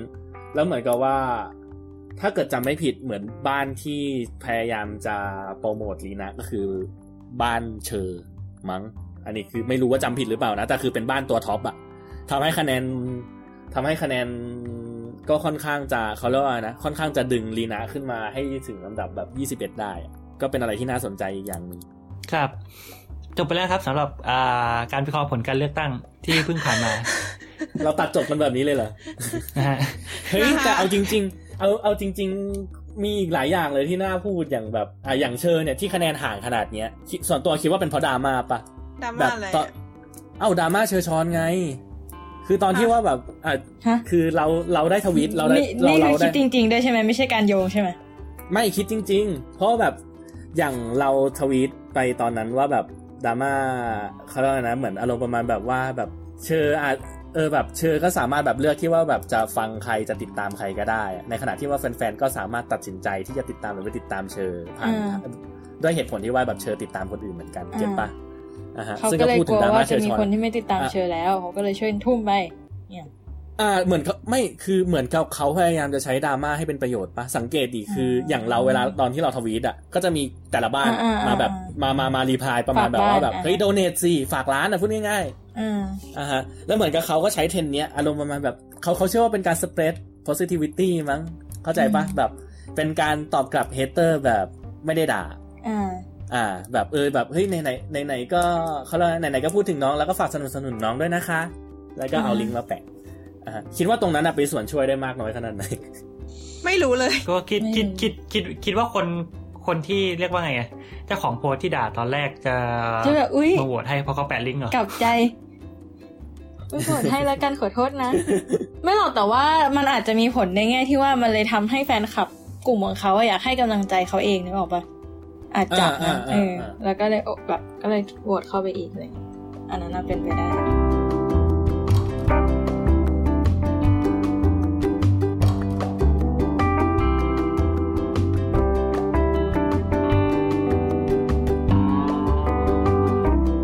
ไหนๆก็พูดถึงเชอร์ชอนแล้ว เราเข้าเรื่องเชอร์ชอนเลยไหม เอาเลยค่ะ เอาเลย ยอมใจในความ smooth หรือเปล่าก็ smooth เออเอาเถอะแล้วเฌอฌอนนี่โออะเคไรครับเชิญ อะไรนะฌอนฌอนอะไรแล้วนะชอนจินดาสโชรุปดคนที่เออขยี้ตัวเองไปแหมอีกก็คือมันรีบไง มันรีบมันกลัวหรือเปล่า ก็คือเรื่องระหว่างเฌอกับฌอนจินดาโชตินะฮะ ก็คือไม่ได้มีอะไรแต่อย่างใดเนี่ยแหละเล่นเองเจ็บเองนะคะแต่เชอกับชอนชอนอะไรนะชอนบุรณะฮิรันอ่าเจ้าของหนังสือเบสเซลเลอร์ คงไม่ต้องเล่าแล้วมั้งว่าเกิดอะไรขึ้น หรือต้องเล่าคิดว่าทุกคนก็รู้แหเราละเราเราไปเถอะเราไปเถอะโอ้โหไม่งั้นเดี๋ยวเดี๋ยวอีกปีนึงมีคนย้อนกลับมาฟังกันอ๋อ๋ออโอเคเออสำหรับหรือท่านไม่ผู้ที่ถ้ามาจากอถ้านาเกิดคตว่ามีและอคนดีตนะที่ฮะถ้ามีคนที่รู้จักแต่จอนชอนจินดาโชตมาฟังก็อาจจะงงเหมือนกันคือคนที่คนที่รู้จักแต่ชอนจินดาอ๋อโอเคเข้าใจละกมรสนเออโอเคเล่าเถอะเล่าเถอะมาอะเล่าเถอะโซดาพร้อมโทษเอออะอะ ก็คือมันเริ่มต้นจากการเชิญที่ว่าเชอร์ไปแชร์โพสต์ของของชอนชอนบุรณะฮิรันชอบชอนชอบบุรณะแชฮิร์รัชนอนนะครับผมขีดเส้นใต้ชอนบุรณะฮิรันเออคซึ่งรับตัวฌอนเนี่ยก็ค่อนข้างจะมี anti-fan ในระดับ ไม่คือคือในระดับเยอะเลยแหละ ซึ่งมันก็เป็นปกติของอินฟลูเอนเซอร์อะนะอะฮะโดยหลาย ๆ คนก็จะมองประมาณแบบว่าแบบด้วยความที่ว่า quote ของฌอนบางตัว มันไม่ใช่ quote ของเขาจริงๆเนี่ย get ปะ แบบอ่าฮะอารมณ์แบบอารมณ์เหมือนคนที่ชอบพูดว่าแบบเขาเรียกว่านะ คนที่พยายามทำผิดใช่ครับว่าทำในสิ่งเดิมเขาเขาเรียกว่านะคนที่เคยทำอะไรล้มเหลวอะแล้วแบบทำในสิ่งเดิมซ้ำๆซ้ำๆซ้ำๆอะอันนั้นคือแบบเป็นคำนิยามของคำว่าโง่อะจำได้ปะซึ่งคนส่วนใหญ่ก็จะแปะโค้ดนี้ว่าเป็นโค้ดของไอน์สไตน์แต่ความจริงซึ่งแล้วจมันริงๆก็ไม่ใช่ของไอน์สไตน์ซึ่งจริงๆก็ไม่ใช่ของไอน์สไตน์เอออะไรประมาณนั้นอะแต่ทั้งหมดทั้งมวลอะขอดีเฟนให้ชอนว่าชอนก็พูดตลอดเลยนะว่า ผมเคยอ่านนึกออกไหมคือเขาก็ไม่เคยพูดเปล่าว่าเขาพูดจากตัวเอง หรือเปล่า ไม่ไม่ไม่ไม่ด้ตาคือขนดนั้นเขาเคยอ่านแต่อะว่ใช่รู้สึกว่าขาพูดบ่อยแต่ประเด็นคือเขาไม่ได้อืม fact check กับ quote ไงอ๋อเขาไม่ได้ fact check ว่า quote ที่เขาเอามาใช้อะ มันมาจากคนนั้นจริง ๆ หรือเปล่าอ่าแล้วบางครั้งเขาก็ใช้ quote ที่ค่อนข้างจะแบบ out of context อะคือแบบอ่า quote เขาไม่ได้ตั้งใจจะเอาให้คุณมาแบบพูดแบบ influence คนอะไรแบบแบบมาอ่าทำให้แบบคนใช้ชีวิตต่ออะไร positive ขนาดนั้นน่ะ อ่าอ่า เออ ซึ่งทางนี้ก็คือไอ้คลิปนั้นก็คือสำหรับใครที่ยังไม่เคยดูคลิปนะฮะ คลิปนั้นก็ใช้ได้เลยฮะ ใช้ได้คืออย่างไรเราไม่เคยดูอะ ค่อนข้างจะป่วย เออ ค่อนด้วย logic ค่อนข้างอันจะหนักหนาสาหัสอยู่สามารถ สามารถเริ่มจากกรุงเทพแล้วไปจบที่เบอร์ลินได้เลยโอ้โห คือคือด้วยด้วยคืออันไปอันนี้คือยังไงสาเหตุว่า อันนี้คือสาเหตุว่าทำไมฌอนถึงค่อนข้างจะมี anti-fan เยอะ ก็เพื่อเรื่องด้วยเรื่องอะไรประมาณนี้ แล้วก็รวมอีกครั้งหนึ่งที่ว่าแบบเขาเคยสัมภาษณ์อะไรสักอย่างเกี่ยวกับแบบสารสื่อสมองอะไรสักอย่างเนี่ยแหละ ซึ่งมันเป็น pseudoscience อะอ่าฮะนะคะอะแล้วพอเฌอที่ official และทุกคนพยายาม label ว่าเป็นไอดอลสายวิทย์อ่าอืฮะมแชร์โพสต์ของฌอนอืมเกิดการย้อนแย้งกันขั้นรุนแรง คนก็เลยเสื่อมศรัทธาในเชอร์ปรางกันอ่าฮะในระดับหนึ่งจนออกมาเป็นดราม่าใช้คำว่าเสื่อมศรัทธานี่คือศรัทธาเลยนะถ้าฮะถ้าเกิดมีศรัทธาอยู่แล้ว แต่ไม่ไม่รู้รู้สึกว่าแบบไอ้ไอ้คนที่ด่า หลาย ๆ คนก็อาจจะเป็นคนที่ไม่ชอบอยู่แล้วหรือเปล่าอะไรเงี้ยใช่เห็นใช่เห็นเห็นเยอะประมาณว่าพวกที่พวกที่ต้องจะด่าแต่แรกแล้วอะเอออืมแล้วก็อ่าเดี๋ยวอะเราเล่าให้จบก่อนอ่าฮะอ่าแต่มันก็มีบางกลุ่มอย่าง อ่าถ้าเกิดเราพูดถึงคนใกล้ตัวเรา มันก็จะมีอ่าคนที่แบบว่าเขาเรียกว่านะ ค่อนข้างเชิดชูเชอในทางที่แบบว่าเขาเรียกว่านะ เป็นไอดอลสายวิทย์อะเก็ตใช่ไหมอืมอ่าอ่าฮะ แล้วพอเจออะไรแบบนี้มันก็แบบผิดหวังอะใช้คาว่าผิดหวังอืมดีกว่า พูดพูดพูดถึงคนเดียวกับที่เราเห็นปะวะที่คิดที่ว่าใช่ที่เรารู้จักปะอ๋อโอเคคิดว่าใช่ไม่ไม่แต่จโอริงเคๆก็คือโอเคเรารู้สึกว่าเราเราเห็นหลายคนอยู่นะแบบคำว่าหลายคือมากกว่าหนึ่งมากกว่าสองอะอืมครับ ก็นั่นแหละก็คืออันอันนั้นก็คือสถานการณ์คร่าวอ่าๆทีนี้ส่วนตัวก็ต้องกลับต้องถามความเห็นแต่ละคนว่าแบบส่วนตัวคิดว่าแบบดราม่านี้ make sense ไหม make sense ในอืมแง่ไหนวะในมันมีหลายแง่มากเลยนะอะเอาเอาเอาอืมแป๊บนึงคือถ้าให้ให้ถ้าจะให้พูดความเห็นส่วนตัวก่อนนะ ก็จะแบบว่าคือเชอร์ก็มีสิทธิ์ที่จะตามใครหรือไม่ตามใครก็ได้ถูกไหมอ่าฮะอืมเพราะว่ามันเป็นก็คือเหมือนเพที่ราะว่ามันเป็นแกทวิตส่วนเลยตัวของเชอร์อะฮะ แต่ ตัวเชอร์เองที่ถูก label ว่าเป็นไอดอลสายวิทย์อะเหมือนกับว่ามันก็เป็นการ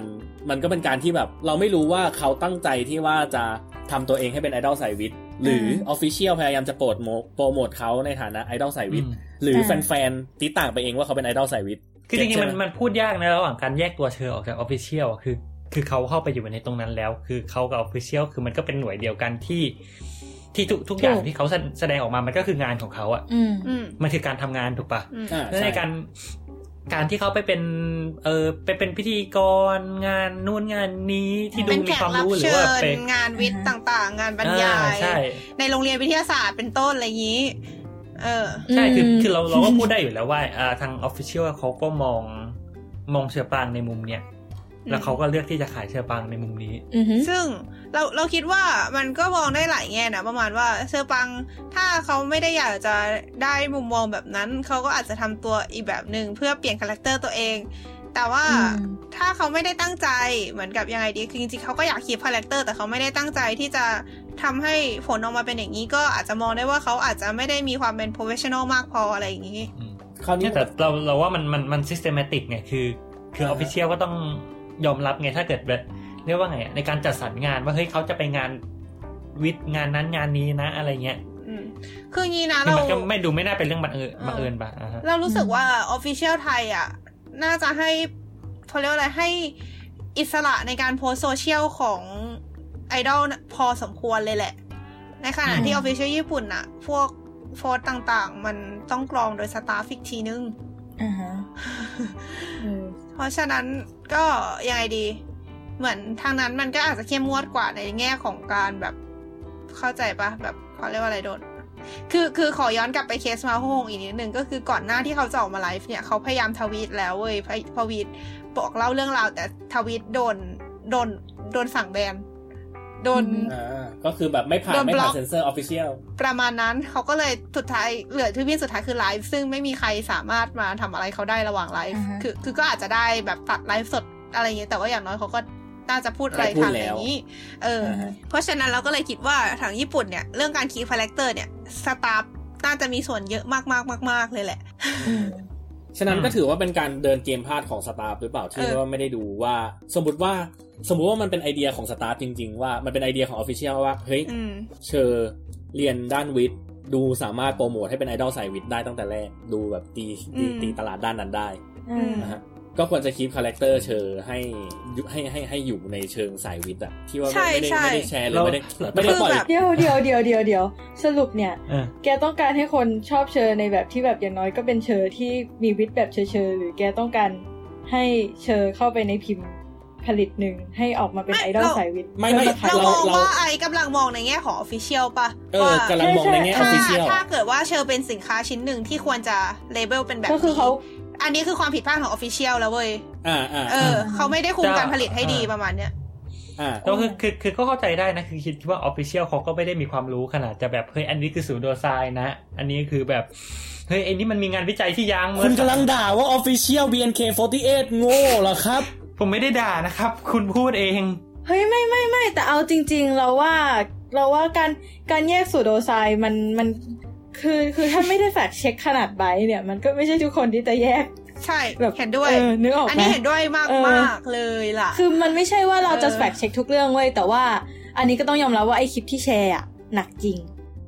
อืมไม่ประเด็นคือเขาแค่แชร์ปะเข้าใจใช่ไหมอ่าเข้าใจคือเขาอาจจะคือแชร์มาด่าก็ได้เลยเออเอเอออก็คือแบบเข้าใจใช่ไหมสิอะไรอย่างนี้เหมือนทวิตใช่ไหม It doesn't work that way dude คือคือเอาจริงเราก็รู้สึกว่าบางทีเขาก็ทำเกินเหตุไปหน่อยหมายถึงพวกโอตานะแบบเออเออเขาแค่แชร์เว้ยคือ คือเอาจริง เอาจริงถ้าเขาออกมาตอบโต้หลังจากนั้น แล้วแบบปรากฏว่าแหกโค้งกันเรียบอะไรอย่างงี้ก็อาจจะสนุกดีเหมือนกัน แต่ก็ไม่เกิดเหตุการณ์นั้นขึ้นก็โอเค ก็จบจบๆไปอะไรอย่างงี้เออเออไม่แต่เรารู้สึกว่ามันก็มีสองกลุ่มปะวะคือกลุ่ม กลุ่มที่ก็โอเค คือเป็นไอดอลที่นำเสนอความวิทยาศาสตร์ให้เรารู้สึกว่าเข้าถึงได้ด้วยความสุขเล็กๆ น้อยๆอะไรเงี้ยก็คือแม่งก็อาจจะไม่ได้อะไรมากไงเออแต่ว่าถ้าเป็นสายแบบเอาวิทย์แบบวิทย์เพียวๆก็คือขอยกแถวๆนี้เนี่ย ที่มันแฟกเช็คทุกอย่างอะมันก็จะเป็นไอดอลของมันก็จะเป็นอีกสายหนึ่งไงเออคุณคุณเนาะก็พูดง่ายๆก็คือเป็นคนคนที่เวไอดลาอลเวลาจะพูดอะไรต้องแบบไปหาเปเปอร์มายืนยันป่ะคนะนใช่คปะนที่แบบรีรีเสิร์ชทุกอย่างขนาดในเรื่อง เรื่องที่ตัวเองแต่งอะ มันยังมีความจริงเยอะกว่าเรื่องแต่งเลยเอ่อนั่นแหละใช่ใช่คนที่อืมใช่ใช่คนที่ติ่งซูโทเปียเอคนเหอล่านี้คนที่กำลังจะดังอะ เออเออน่าอ่าน่าโอเค แต่ก็คือเราเราเราเราเราประเด็นเราสิเราขมวดปมเรื่องนี้เออจบประเด็นนี้ด้วยการที่ตายว่าแล้วสมองสมองไปกันหมดแล้วเนี่ย จะบอกว่าเราสามารถสรุปสำหรับเราอะอ่าคิดว่าอ่าถ้าเกิดมองในฐานะ Official ถือว่าอ่า Official พะหมายถึงว่า อันนี้คือต้องแบบใส่ if clause ไปด้วยนะว่า ถ้า Official เป็นคนคิดคาแรคเตอ character ร์นี้ให้เชอร์อืมว่าเป็นไอดอลสายวิทย์โดยอ่าการป้อนงานวิทย์ให้ พยายามจะแบบไปในทางนั้นอะชี้ทางไปทางทางนั้นอ่าถือว่า Official พลาดที่ไม่ได้ fact check ตอนที่เชอร์แชร์โพสต์อือฮึ แต่มองในไม่จะเป็นการเพิ่มงานให้ official นะเว้ยแกต้องไปคือจ้างคือออฟฟิเชียลไม่สามารถมานั่งแบบไม่แต่มันคือหน้าที่มนิเตร์ทุกย่าง official เออเว้ยมันคือหน้าที่ Official ป่ะอ่าอ่าเหมือนกับจริงอ่าเดี๋ยวเดี๋ยวเดี๋ยวค่อยคุยเรื่องนี้อีกรอบนึงแต่ถ้าเกิดมองในฐานะคนธรรมดา เรามองว่าเชอร์ก็มีสิทธิ์ที่จะแชร์ หรือจะเชื่ออะไรพวกนี้ถ้าเกิดมันเป็นความรู้สึกของเชอร์ใช่ใช่ขออันนี้เห็นขอด้วยขอขอลองแต่ถามอะแต่ตัวอ่าเชอร์ก็ต้องคำนวณเองเหมือนกันว่า ถ้าเกิดแชร์ชอนปุ๊บแฟนคลับที่ว่าติดตามเชอร์เพราะว่าเป็นไอดอลสายวิทย์พยายามแบบเขาเรียกว่า อะไรเนี่ยคือพูดง่ายๆก็คือเป็นโอชิเชอร์ด้วยเหตุผลอือฮึประมาณนั้นน่ะอ่าเชอร์ก็ต้องยอมรับได้ถ้าเกิดเชอร์จะเสียฐานเสียงพวกนั้นไปอืมแล้วไม่ใช่แค่ไม่ใช่แค่เชอร์คนเดียวที่จะต้องยอมรับได้ โอชิเชอร์ทั้งหลายก็ต้องยอมรับให้ได้ด้วย เปล่าคือคือจะถามว่าอืมสมมติเป็นไอดอลคนอื่นที่ไม่ใช่เชอปางแชร์โพสต์เดียวกันเนี่ยโคชอนนะฮะโอเคไหมอืม ใครตอบอะในฐานะ อะแป๊บนึงในฐานะที่ในฐานะที่เป็นคนธรรมดายังคิดว่าเป็นเหมือนเดิม อ่า get ปะของหมายถึงแบบว่า หมายถึงคือว่ามันมันก็จะมีกระแสตีกลับเหมือนเดิมเหรอ ไม่อันหนึ่งอ๋ออัอันนี้ขอขอยองยกตัวอย่างนะ สมมติว่าเป็น BNK รุ่นสองสักคนอ่าหรืออะไรก็ตามที่ไม่ได้มีเกี่ยวข้องกับวิทยาศาสตร์อยู่ดีๆมาแชร์อ่าจะไม่เสียภาพพจน์เท่าเชอร์แชร์ปะอืมอืมเพราะว่าคือออฟฟิเชียลไม่ได้ชี้ทางว่าเป็นไอดอลสายวิทย์อะอืมอืมอันนี้คือเราพูดในเชิง official นะถ้าอะเออเออว่าไง ถ้าถามเราแบบความเห็นของเรา คือออกตัวไว้ก่อนไม่ได้ตามขนาดนั้น แต่ถ้าถามความเห็นของเราอะนะถ้า ใครแชร์เราก็ด่าหมดทำไมเพราะว่าอะคือคือโอเค ออกตัวไว้ก่อนเราไม่ได้ดูคลิปนั้นเว้ย แต่อ่าเราค่อนข้างมีอคติกับคนที่เชื่อสูตรโดไซด์เพราะฉะนั้นไม่ว่าจะเป็นเพื่อนเราจะเป็น ใครก็ตามแชร์เราก็จะรู้สึกเดี๋ยวนะไม่ขโออกลับไปเช็คไทำลายตัวเองแป๊บเอ้ยไม่เป็นไรไม่เป็นไรเรายังเรายังเคยอ่านหนังสือกรุ๊ปเรื่องทางนิสัยอยู่เลยไม่ไม่ต้องห่วงแค่ตอนนี้เลิกไปแล้วเออโอเคนึกออกบางคือครั้งคือเราเราทุกเราวันนี้จริงๆเราเราว่ามันมีมิติมากกว่าแบบส่วนตัวนิดนึงอะคืออาคือเราบอกคือถามว่าเทียบไอดอลกับคนปกติได้ไหมอาจจะไม่ได้ร้อยเปอร์เซ็นหรือเปล่า อันนี้คือคือคือเครื่องหมายคำถามอ่านะเพราะว่าอย่าลืมว่าไอดอลก็เป็นบุคคลสาธารณะอือฮึอะ แล้วเวลาเขาพูดอะไรก็แล้วแต่เขาเผยแพร่อะไรก็แล้วแต่คือมันเสียงดังกว่าชาวบ้านอืมอืมเพราะฉะนั้นเนี่ยต่อให้ไม่ใช่เชอปางเนี่ยถ้าเกิดเขาถ้าเกิดไอดอลคนอื่นแชร์สิ่งที่ผิดมันก็คือการสเปรดข้อมูลที่ผิดไปให้กับอืมสาธารณชนที่คนติดตามเยอะแยะอืมหรือเปล่าอ่าฮะจริงๆใช่แต่อะปัญหาปัญหาแป๊บนึงอ่าเออคือปัญหามันอยู่ที่ว่ามันมันเป็นอะไรที่เราคิดว่าเป็นสูโดไซน์ไง ในขณะที่มันก็มีบางคนคือมันเป็นค่อนมันค่อนข้างจะไปในเรื่องความเชื่อ เก็ตปะเดี๋ยวเดี๋ยวเดี๋ยวเดี๋ยวสูโดไซนี่คือเรื่องไหน ถ้าคลิปอันนั้นน่ะมันไม่คลิปอันนั้นมันแบบไม่หมายถึงแบบ มันเป็นการดึงแม่น้ำสายหนึ่งอะไปคลิปอัใส่นนั้นแม่น้ำอีกสายหนึ่งเว้ยอันนั้นเข้าใจเออแต่หมายถึงแบบว่าไอการดึงดึงแบบนั้นอะมันอาจจะเป็นประโยชน์สำหรับใครบางคนไงเหมือนที่ศาสนามีประโยชน์สำหรับใครบางคนแม้ว่ามันจะไม่ไม่เซนสำหรับใครอีกหลายคนอะก็อาจจะใช่ แต่คือทางนี้ฉะนั้นทางนั้นน่ะ อ่าอ่าแกพูดกัน แล้วแล้วถ้าแชร์แบบเอ่อน้ำมะนาวรักษาโรคมะเร็ง โอ้ไม่เขาวเนี้ยเอคือต้องอว่ะเออว่ะคือเออเอออย่าอย่าใช้อะเออเป็นมาตรฐานแล้วกันแต่แบบ เออเอาเถอะอ่าไม่ด้วยความเห็นของเอิร์กแล้ว แต่อ่าคือด้วยความคิดเห็นของอ่าด้วยความคิดเห็นของเอิร์กแล้ว เอิร์กรู้สึกว่านี่มัน2019แล้ว ไม่รู้ดิคือ ถ้าเป็นคนที่เป็นบุคคลสาธารณะ เออก็คิดว่าในเบื้องต้น เออก็อาจจะยังไม่ด่า แต่เออก็อาจจะลองดูว่ามีใครไปทะไปเตือนไหมว่ามันไม่จริง หรือว่าไปคุยอาจจะถ้าเกิดสมมติเป็นคนที่เอิร์กติดตามอยู่เอิร์กอาจจะไปคอมเมนต์ว่า ลองดูอันนี้ดูนะว่ามันไม่จริงยังไงอ่าฮะแล้วถ้าเกิดท่าทีต่อจากนั้นของเขาคือบล็อกแล้วก็ลบความเห็นเอิร์กเอิร์กก็จะด่าเขาอ่าอาจจะด่าอาจจะด่าในแอคเคปของเอิร์กเองเอาไม่มีนะเอิร์กมีไม่ต้อง Active ด้วยเหรอครับไม่มีไม่มีไม่ต้องไปหาไม่ต้องไปไม่ต้องไปไม่ต้องไปหาแต่คือถ้าอะไรเกิดอะฟังแต่ถ้าเกิดอ่าเขารับฟังแล้วเขาโอเคเขาเขาเขาเออเขาคุยกับเอิร์กแล้วเขาก็โอเค หรือเขามีความเห็นเขาเออไม่เห็นด้วยกับเอิร์กแต่เขาคุยกับเอิร์กเพราะว่าเขาบอกว่าเขาคิดอย่างนี้นะอะไรอย่างเงี้ยเอออย่างนั้นเอิร์กก็จะรู้สึกดีกับเขามากขึ้นอะไรอย่างนี้ คือเอิร์กก็เคยทำนะประมาณแบบเวลาเห็นใครพูดถึงอะไรที่เป็นสูตรโดไซน์แล้วก็เอาลิงก์พอดแคสต์อีกอันหนึ่งไม่ใช่รายการเราอะไปแปะแล้วก็บอกว่าเราไปฟังดูนะคะอะไรเงี้ยอ่าก็คือเราก็ประเรามาณนั้นเราก็เคยเป็นแบบนั้นเหมือนกัน แต่แบบคือเราส่วนสุสุดท้ายแล้วเราก็รู้สึกว่าเรา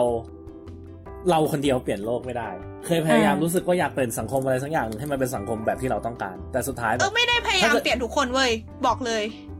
อ่าอ่าอ่าเข้าใจแต่หมายถึงแบบว่าเราเออเราก็พยายามเราเคยพยายามเท่าที่เราจะพยายามได้แบบเต็มอ่าความสามารถอ๋อจนกระทั่งเรารู้สึกว่ามันไม่ worth it anymore เราเราไม่ได้เต็มความสามารถขนาดนั้นด้วยซ้ำอะเราเราแค่เอาเราแค่ไปบอกคนที่เราแคร์อ่าในระดับหนึ่งเดี๋ยวเพื่อนเดี๋หยวรือเดี๋ยวว่า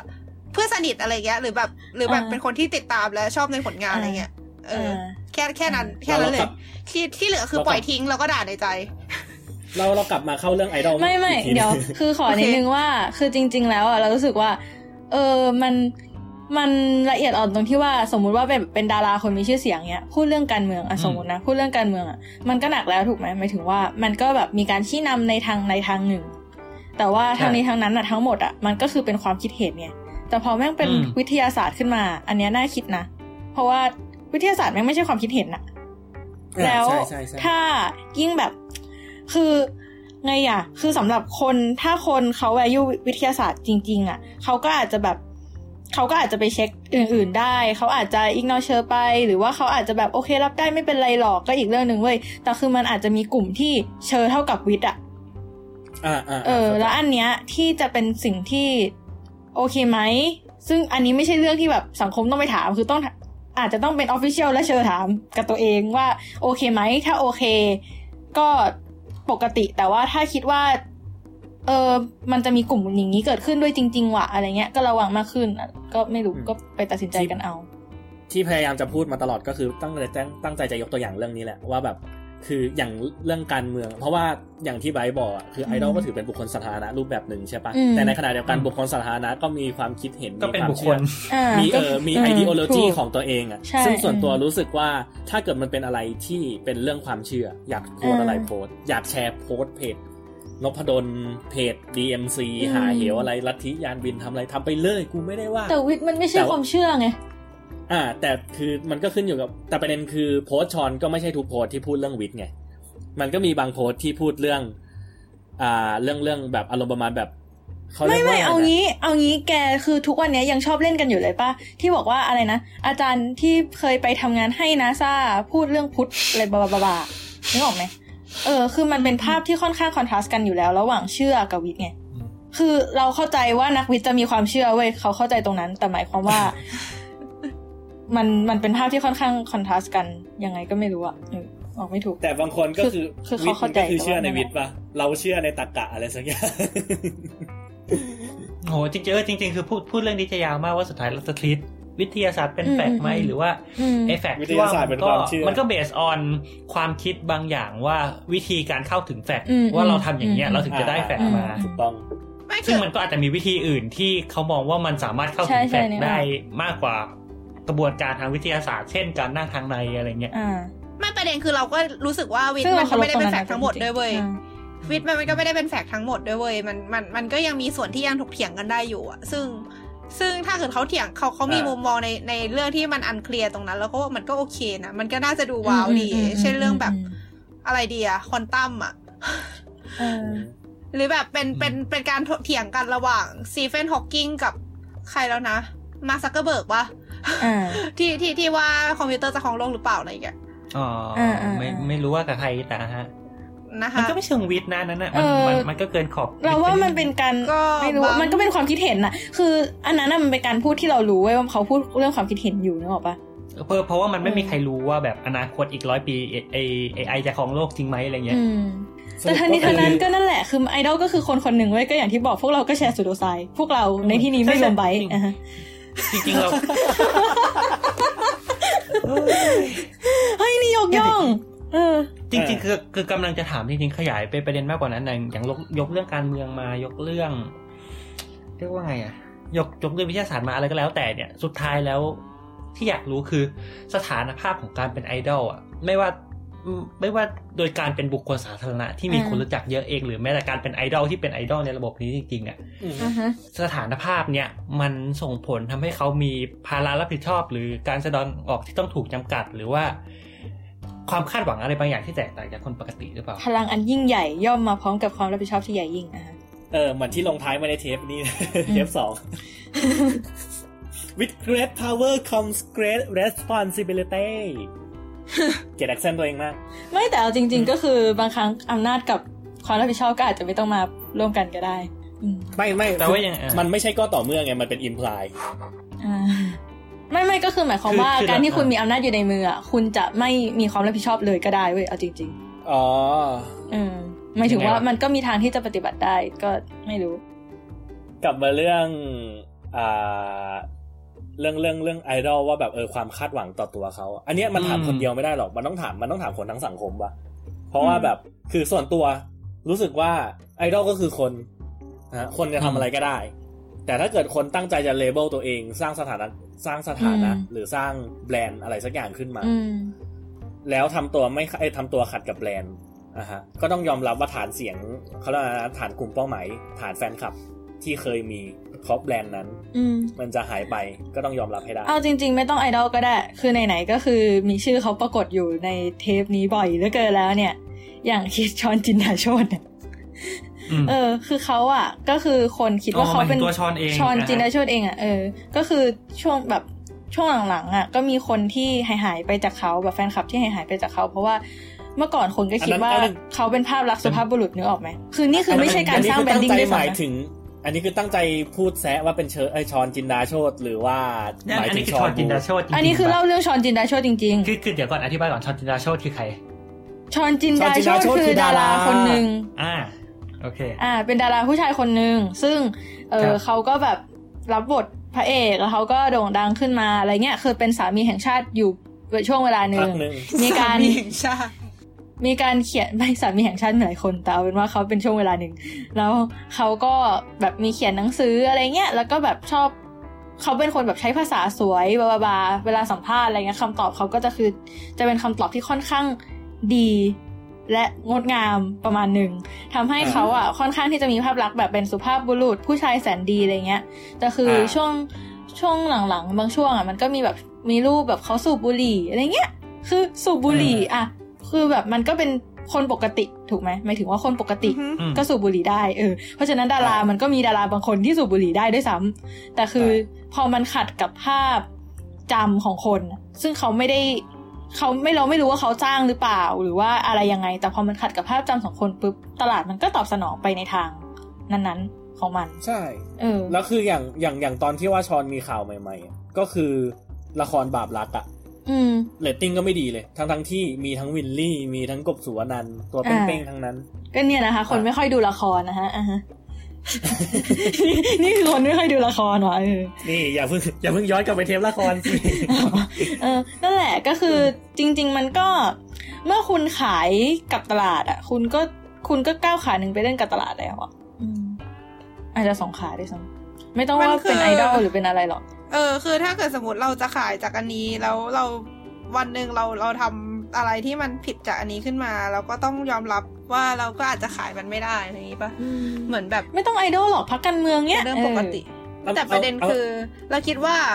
เราเราอยากรู้ว่าเราเราเราเราควรจะทำยังไงกับเรื่องนี้เราควรจะแบบคาดหวังไหมหรือเราก็ควรจะมองเขาเป็นคนคนหนึ่งอะไรอย่างนี้อยากทำไงอะคือต้องพูดอย่างนี้ดีกว่า ต้องพูดว่าอืม ถ้าเกิดเราเลือกได้อืมเราอยากให้ทุกคนทีเขาเหมือนคนคนหนึ่งตามอืมอะฮะรู้สึกว่าเดี๋ยเขาวคำว่าหน้ทีทตเขาเหมือนคนคนหนึงหมายความว่าจะทุ่มโหวตให้เขาไหมไม่ทีเขาเหมือนคนคนหนึ่งหมายถึงว่าแบบในเชิงในเชิง ideology ดิอ่าอ่าอ่าเขาอยากเชื่ออะไรเชื่อออฮะเขาอยากทำอะไรทำทำอ่าคืออยากทำอะไรก็ก็คือ respect ความคิดเขานั่นแหละอืมอ่าฮะก็แต่คือไม่ไม่มีความจำเป็นต้องต้องไปรียกว่าเพรไงสเชอร์เขาว่าอืมเฮ้ยเธอต้องเป็นแบบทำอนี้ย่างแน่นู้นๆอย่างนี้อย่างนั้น เก็ตปะแค่แบบว่าถ้าเกิดเขารู้ถ้าเกิดเรารู้สึกว่าเขาไม่ฟิตกับเราปุ๊บแล้วเราค่อยออกมาอืมแต่จริงๆก็มีคนบอกว่าเราอะก็หลงรักคนที่เรารักด้วยความคิดของเราทั้งนั้นแหละ อยู่ดีปะหมายความว่าเราก็อ่าอ่าอ่าพอเรารู้สึกผูกพันกับใครแบบ รู้สึกชอบใครขึ้นมา เราจะสามารถสร้างคาแรคเตอร์ให้คนคนนั้นขึ้นมา โดยอัตโนมัติอยู่แล้วอะไรเงี้ยไม่รู้นะหรอหรอไม่รู้ อันนี้คือแบบสักคนหนึ่งแต่แม่งไม่ใช่ไม่อันนี้ไม่ใช่วิทย์หรอกเออ น่าจะเป็นแต่ก็ความคิดเห็นของใครสักคนอืม แต่ก็นั่นแหละก็คือก็คือส่วนถ้าถ้าเกิดเราเลือกได้เราอยากให้มันเป็นแบบนั้น แต่ถามว่าในชีวิตจริงแล้วมันจะต้องทำอย่างนั้นหรือเปล่า อันนี้ก็ต้องไปถามคนส่วนใหญ่ ไม่หรอกคุณแต่ถามปจระเทศริง ๆ แล้วเรื่องนี้เป็นเรื่องของปัจเจกป้าก็คือแล้วแต่คุณไหมไม่อ่าอ่าแบบหมายถึงว่าไอก็อาจจะทิศไอดอลของไอแบบหนึ่งเราก็ทิศไอดอลขอใช่งเราใช่แบบใช่คิดแบบนั้น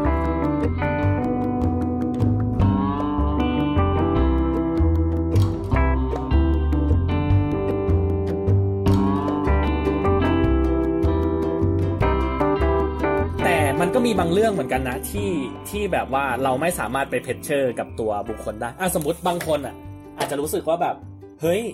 เชอเขาเรียกว่าไงนะ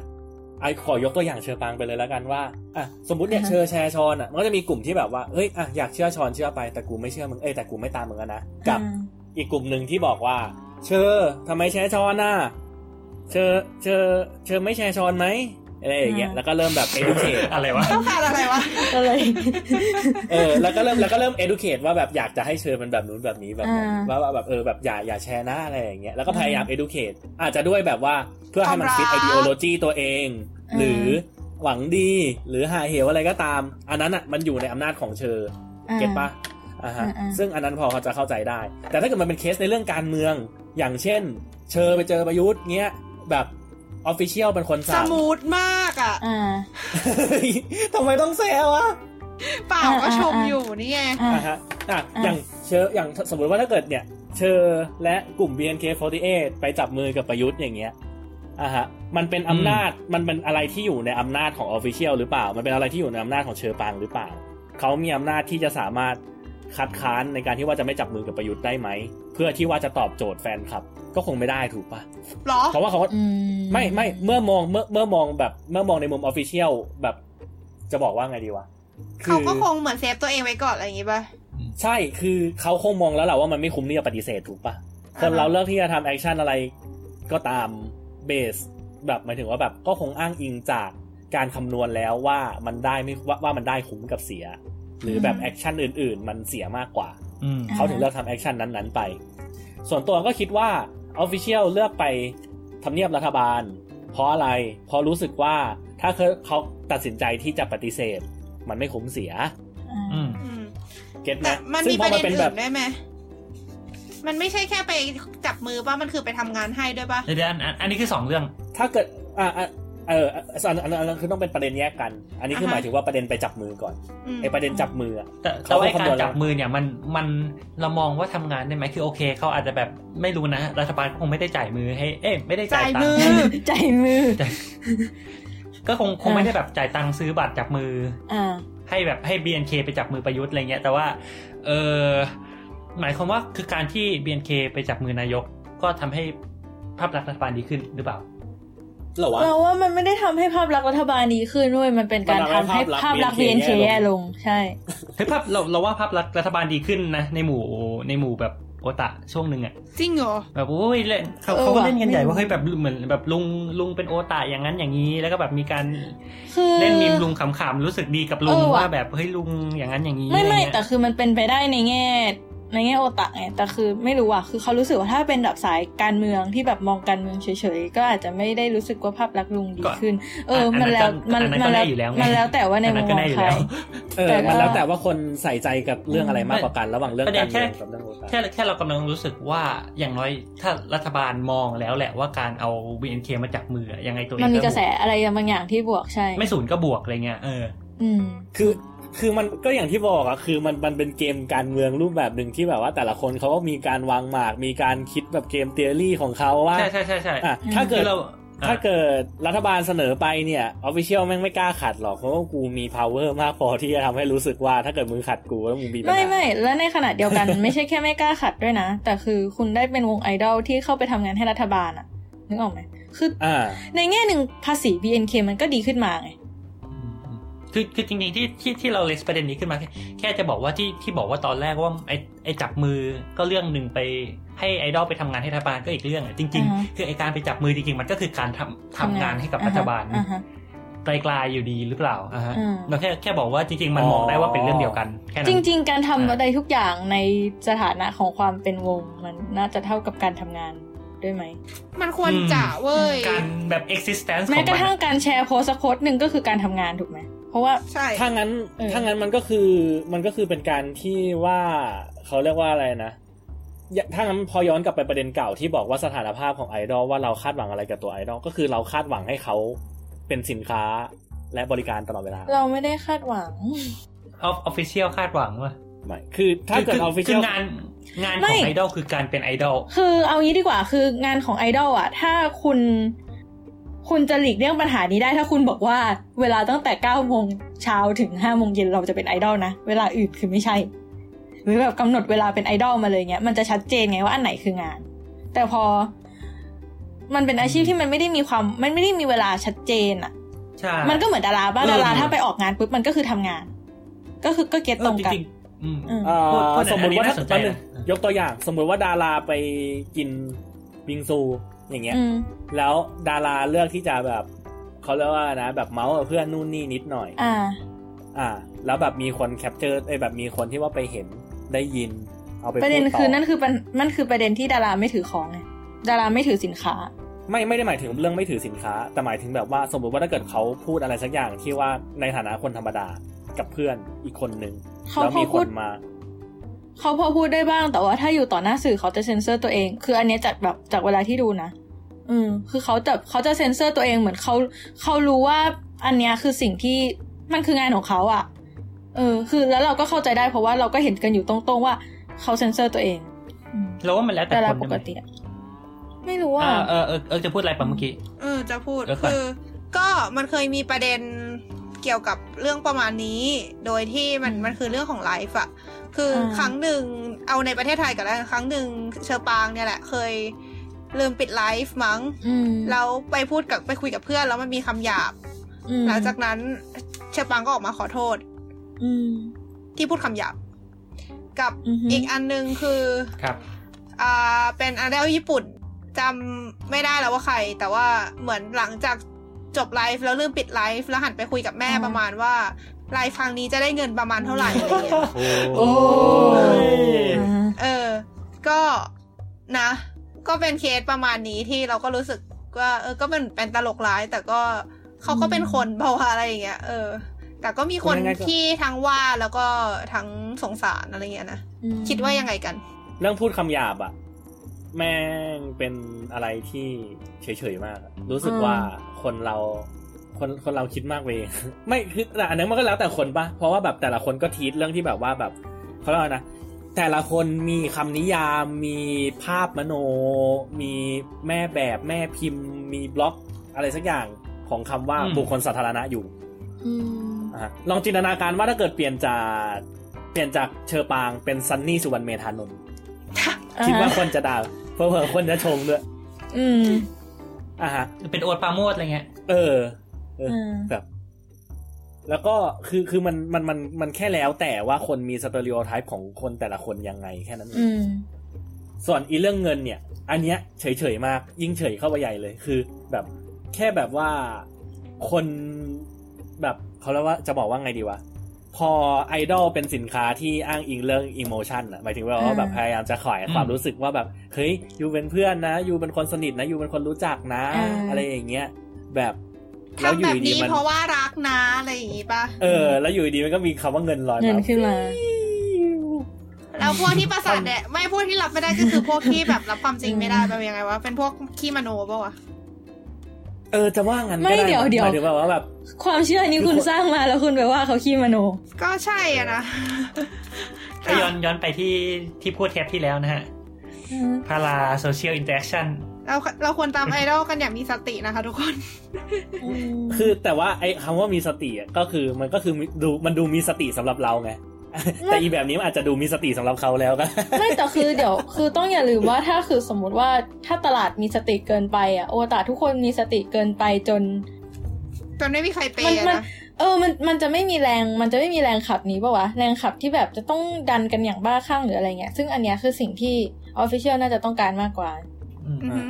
เพราะฉะนั้นถ้ามองในแง่ออฟฟิเชียลคือความผิดพลาดแบบนี้เป็นเรื่องยอมรับไม่ได้ถูกไหมอ่าใช่ เพราะว่ามันเป็นการมันเป็นการที่เปลี่ยน incentive จากเรื่องความรู้สึกให้กลายเป็นเรื่องเงินเว้ยอืมเก็ตปะแล้วแบบคนที่อะคนที่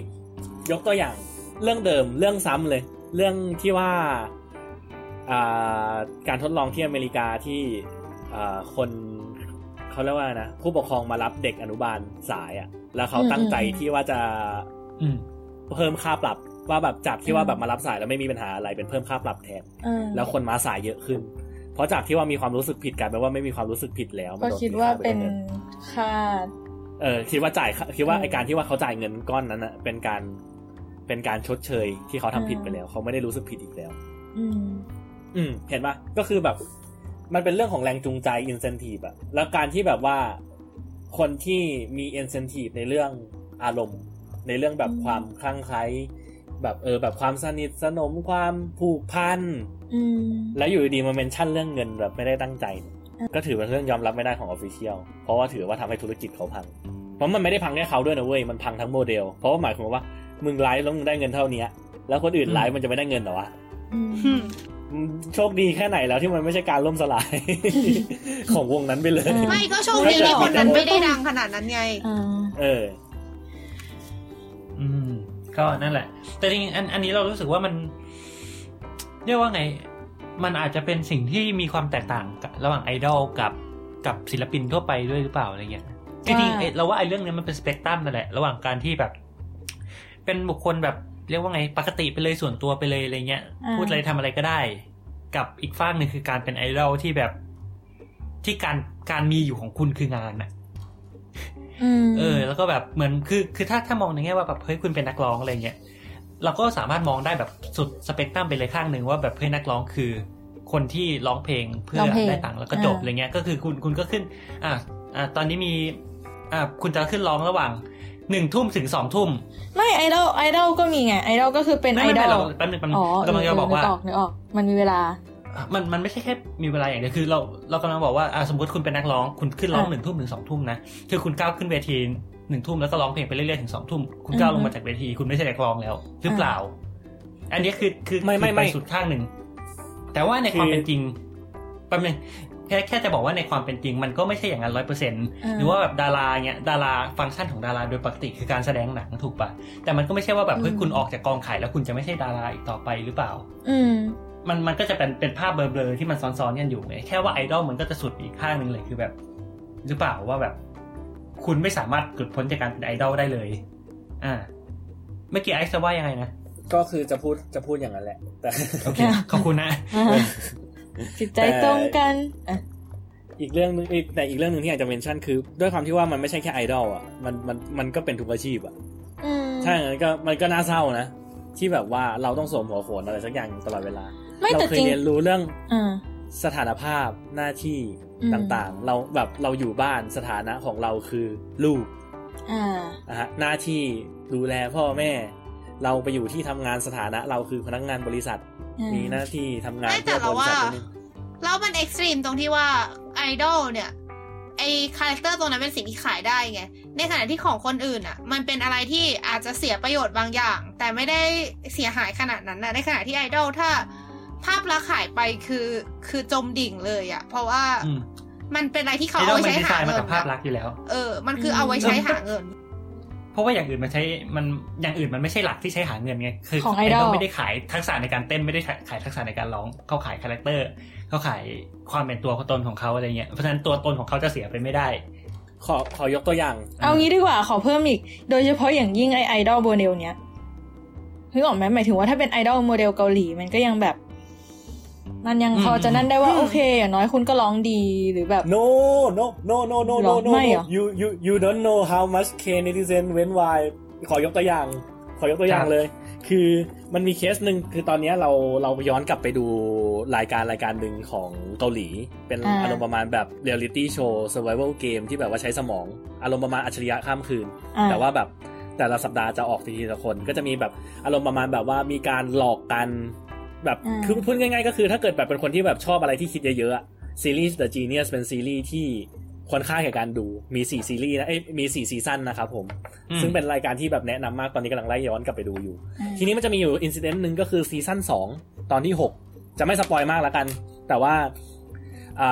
ามีผู้เข้าแข่งขันคนหนึ่งเป็นอารมณ์ประมาณแบบ sport announcer คืออะไรอะแบบนักพากย์กีนักพากย์กีฬาฬา ผู้สื่อข่าวกีฬาเขาเป็นเออผู้หญิง อ่าฮะ แล้วทีเนี้ยมันมีเคสหนึ่งที่แบบว่าเขาอะไปหลอก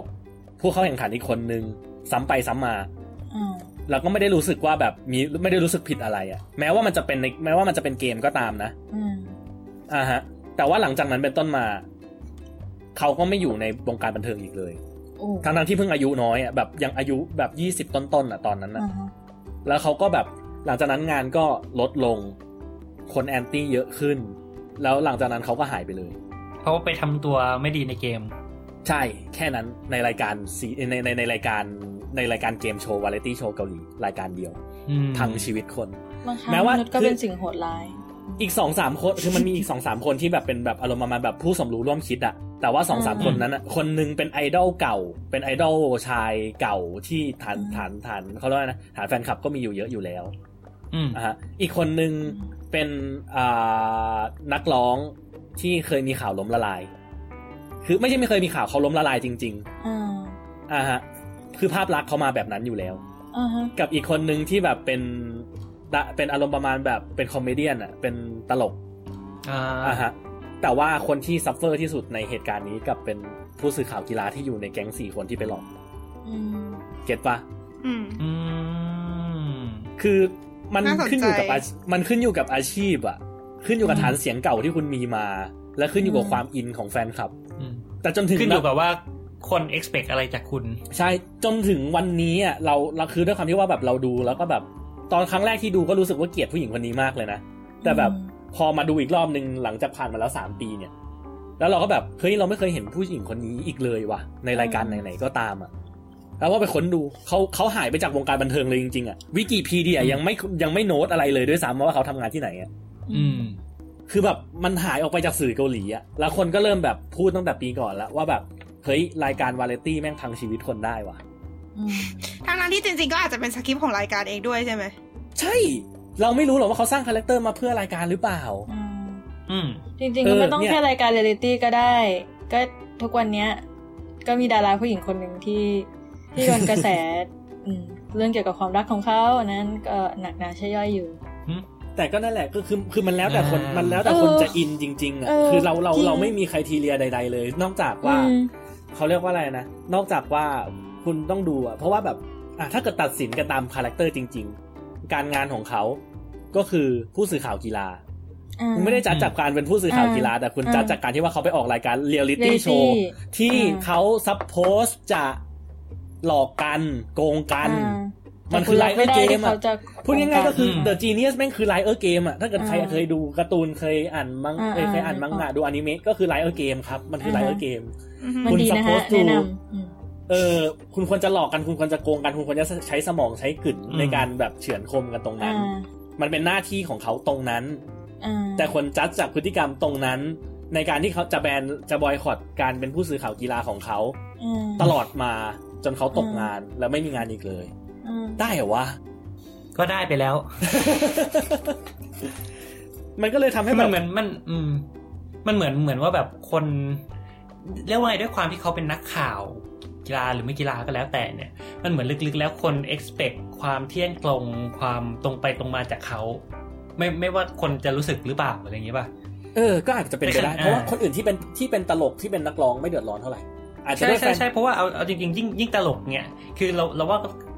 คนเป็นตลกน่าจะเป็นคนที่ทำงาน น่าจะในรอแบดบที่สุดแล้ว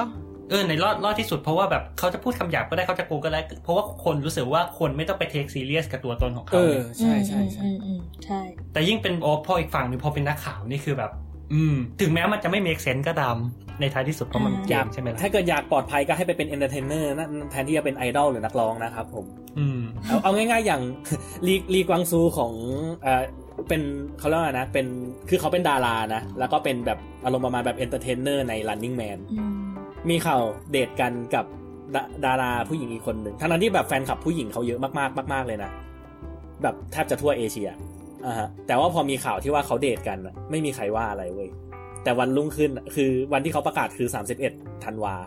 2018 พอหนึ่งมกรา2019 ข่าวเจนนี่ไคออกมาอ๋อ ก็จะกลับไปอยู่เทปสองใหม่ แต่ก็นั่นแหละก็คือสุดท้ายแล้วอะเราไม่มีทางรู้เลยว่าเอ้ยเขาเรียกว่านะอาชีพไหนจะต้องทำยังไง ณไม่ตล่ะอนไหนอะแล้วมันเอาอย่างมันไม่จเคลียร์ริง ๆ ก็คือต่อให้คุณเป็นแบบแค่พนักงานบริษัท ถ้าสมมติว่าคุณมีข่าวอะไรสักอย่างหนึ่งขึ้นมาคุณก็อาจจะโดนบอยคอรเหมือนกันก็ได้ ใช่เพียงแค่ว่าแฟนเอ้ยเพียงเพียงแค่ว่าประชากรคนอื่นรู้สึกว่ามันมันไม่มันไม่โอเคสำหรับเขา มันก็เป็นซึ่กงลก็ไกไม่หนึ่งของสังคมมนุษย์อะนะแต่ว่าก็ถ้าไม่เห็นด้วยก็พยายามอย่าทำแต่คือถ้าเกิดจะวัดกันเรื่องที่ว่าแบบต้องจัดกันที่การทำงานจริง ๆอะการซ้อมอะไรพวกเนี้ยยากจังนับว่าเป็นการทำงานไหม การซ้อมนับดิ ไม่นับหรอ หรออันนี้พูดถึงเคสไหนนะอ้าวอย่างเคสน้ำใสก็เกิดตอนซ้อมปะอ๋ออ๋ออ๋ออ๋อ๋ออก็ก็ต้องก็ก็ก็ถ้าถ้าเป็นไอดอลแล้วการก็อย่างที่บอกอะการมีอยู่ของเขาก็คือการทำงาน ไม่ไม่แต่คือการซ้อมก็นับเป็นการทำงานไหมหมายถึงว่า สมมุติว่านักกีฬาไม่ตั้งใจซ้อม คุณจะบอกว่าเขาไม่ตั้งใจทำงานไหมหรือคุณจะแบบเออไม่เป็นไรไม่ใช่เวลางานไม่เพราะเพราะว่าแบบแบบความสำคัญของการเป็นนักกีฬาคือการแข่งอืมแต่ความสำคัญของ การเป็นไอดอลคือการเป็นไอดอลไม่แต่ว่าการแต่แต่ว่าการซ้อม แต่ว่าการซ้อมอะมันลีดไปถูกไปสู่การแข่งไงฉะนั้นถ้าเกิดยกตัวอย่างว่าแบบซ้อมกับแข่งแบบถือว่าเป็นการไม่ทำงานไหมมันก็ make sense เพราะว่าแบบสมมติว่าถ้าเกิดนักบอลโดดซ้อมเงี้ยอืมก็โดนปรับเขาถือว่าไม่ขาดใช่เพราะว่าอันนี้เพราะว่าการซ้อมอืมถือเป็นการทำงาน แต่อันนี้คือพูดในแง่ว่าการซ้อมเป็นคือการงานไหมอะอ่าฮะก็คือการซ้อมก็คือการทำงานใช่ไหมแต่อืมถ้าเกิดไอการซ้อมที่ว่าเนี่ยเราดันทำ action ที่มัน ไม่สอดคล้องกับการทำงานอะ get ปะหมายถึงแบบว่า อะอย่างสมมุติว่าถ้าเกิดเราซ้อมเต้นเช่นขณะที่คนอื่นซ้อมเต้นกันอยู่นั้น เราเล่นตบแปะชนเอออันอันนี้ถือว่าผิดถูกปะแต่ว่าถ้าเล่นตบแปะหรือว่าแบบถ้าเกิดเราซ้อมเต้นแล้วเราซ้อมเต้นไม่ดีอะอืมอันนี้ถือว่าผิดถูกไหมอ่าแต่ถ้าเกิดเราซ้อมเต้นแล้วเราไม่ยิ้มอะอ่าอะ ขอโทษนะคะซึ่งเพราะว่าตอนซ้อมมันอืมไม่จำเป็นต้องยิ้มถูกปะอ่าอะฮะมันเป็น action ที่ไม่ได้ส่งผลต่อ performance ในการอ่าแข่งขันจริง หรืออะไรที่ว่าเป็นการส่งผลกับการทำงานจริงอ่าๆอะฮะแบบเนี้ยคนสามารถจัดเขาตรงนั้นได้ไหมอืมเดี๋ยวทำไมซ้อมแล้วต้องยิ้มวะเอาเอาจริงๆเราเราว่ามันมันอาจจะไม่เชิงเกี่ยวกับ performance ซะอย่างเดียวนะ สมมุติว่ามีใครสักคนที่แบบ ตอนซ้อมแบบไม่ตั้งใจเลยมาบ้างไม่มาบ้างแต่แบบตอนตอนตอนแสดงจริงแสดงดีเงี้ยถามว่าแฟนคลับจะชอบไหม ก็ไม่ไหมก็ใช่ก็ก็คือแต่ว่าทั้งนี้และทั้งนั้นก็คือ พอมันเป็นการซ้อมเนี่ยมันไม่ควรจะออกมาอยู่ มันมันไม่ควรจะออกมาให้แฟนคลับเห็นอยู่แล้วถูกปะไม่แต่ว่าเรามองอีกอย่างหนึ่งนะคือ ถึงมันจะเป็นการซ้อมแต่ถ้าเขารู้อยู่แล้วว่ามันคือการซ้อมที่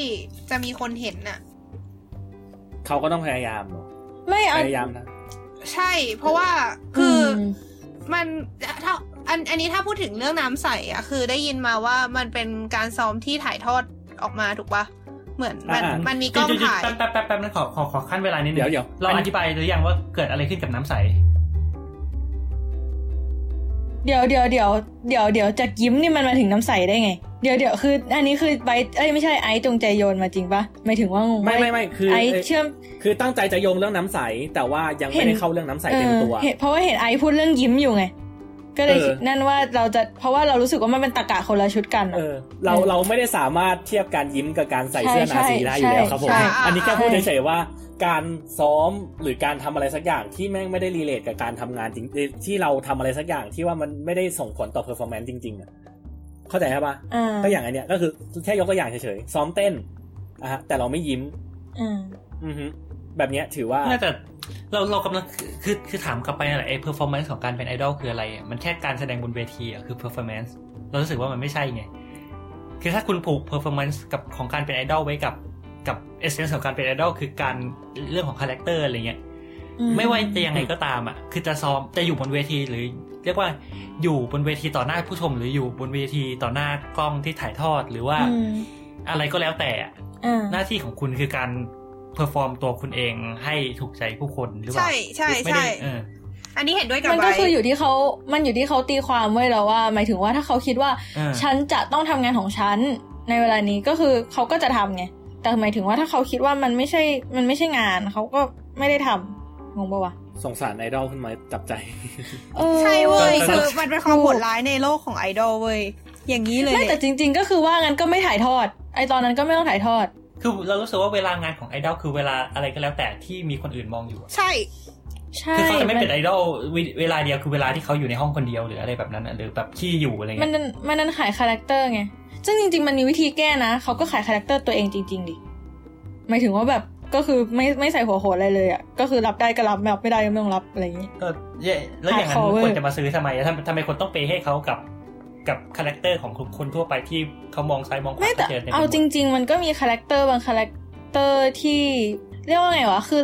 คืออาจจะไม่ใช่เป็นไม่ใช่ตัวสาเอยงแต่สามารถขายได้คืออาจจะไม่ใช่สายไอดอลใช่อะใช่คือแต่มันมีถ้าสายดาถ้าโชคดีรานะที่เขาก็มีคาแรคเตอร์ของเขาแต่ว่ามันก็ขายได้มันก็มีรุ่มรุ่มๆดอนดอนๆบ้าง แต่ว่ามันก็ยังมีกลุ่มคนกลุ่มหนึ่งที่อยู่ข้างเขาไง ก็ก็ใช่แต่มันมันมันไม่ได้ทำงานแบบระดับไอดอลไงอืมก็คือระดับไอดอลมันคือการเอาเอาคาแรคเตอร์มาขยายเป็นระระระบบอุตสาหกรรม คือแล้วก็หาเงินจากมันโดยตรง เออ มีโหวตมีอะไรมีจับมือใช่ไหมอ่าเออว่ายังไง คือใน AKB อะมันจะมีคนหนึ่งที่ตอนนี้แก๊สไปแล้ว แต่ว่าก่อนหน้านี้เขาเคยเป็นไอดอลอินดี้แล้วว่าเราเคยพูดไปแล้วมั้งชื่อพูดไปแล้ว Paruru พูดไปแล้ว เออใช่เราว่ามันก็คือเคสเดียวกันก็คือ ถ้าไม่ใช่เขาอะ ก็อาจจะไม่ได้ขายได้ขนาดนี้ก็ได้นะเอาจริงก็คือต้องยอมรับว่าเขาเป็นคนที่หน้าตาน่ารัก เขาก็มีความสามารถในการถ่ายแบบอะไรพวกเนี้ยซึ่งแล้วแล้วอีกที่สำคัญคือทาง official ก็ดันเขาด้วย เพราะฉะนั้นถ้าเขาไม่ได้โดนดันในเรื่องความอินดี้ของเขาเนี่ยบางทีเขาอาจจะขายไม่ได้เหมือนกัน อืม เออ ประมาณนั้นแหละ คือคือถ้าเกิดไม่ได้มีไม่ได้มีภาพลักษณ์ว่าแบบเฮ้ยต้องเป็นไอดอลอินดี้ที่แบบว่าจับมือดูไม่ sincere ดูไม่ เบื่อเบื่อง่วงง่วงเอซึอมซึมรีก็บคงรีบไม่ได้ไปขายได้ขนาดนั้นเอออะไรเงี้ย ก็ถ้ามันก็คิดง่ายๆถ้าเป็นอย่างนั้นทุกคนก็คงไม่มีใครตามวงนั้นนะอืมอืมก็แต่ละคนก็ต้องมีนิชมีช่องทางของตัวเองเลยมันขึ้นกับการโปรโมทของออฟฟิเชียลด้วยเว้ยว่าแบบเขาจะดันเขาจะขายเด็กคนนี้ในแบบไหนอะไรเงี้ย เออ ซึ่งถ้าเกิดเราจะเจาะกันเรื่องนี้ก็ต้องวนกลับไปเทปหนึ่งเทปสองเออซึ่งก็ย้อนกลับไปฟังกันเองนะคะทุกคน อันนี้แค่ยกตัวอย่างเฉยๆว่าแบบเฮ้ยสุดท้ายแล้วไอดอลนี่คนเราก็คาดหวังคือเรื่องอะไรนะคนเราก็คาดหวังกับไอดอลไม่เท่ากันอืมแต่ละคนก็ไม่เท่ากัน หมายถึงว่าแบบคนตามแต่ละคนก็ไม่เท่ากันทีมอืมไอดอลแต่ละคนก็ไม่เท่ากัน คนละอาชีพก็ยังทีมไม่เท่ากันเลยอืมอันนี้ก็คือที่จะยกตัวอย่าง แต่ว่าเมื่อกี้นี้ก็คือเมนชั่นโยนเข้าเรื่องน้ำใสไปแล้วใช่ไหมอืมก็เข้าเรื่องน้ำใสเลยปะเอาเลย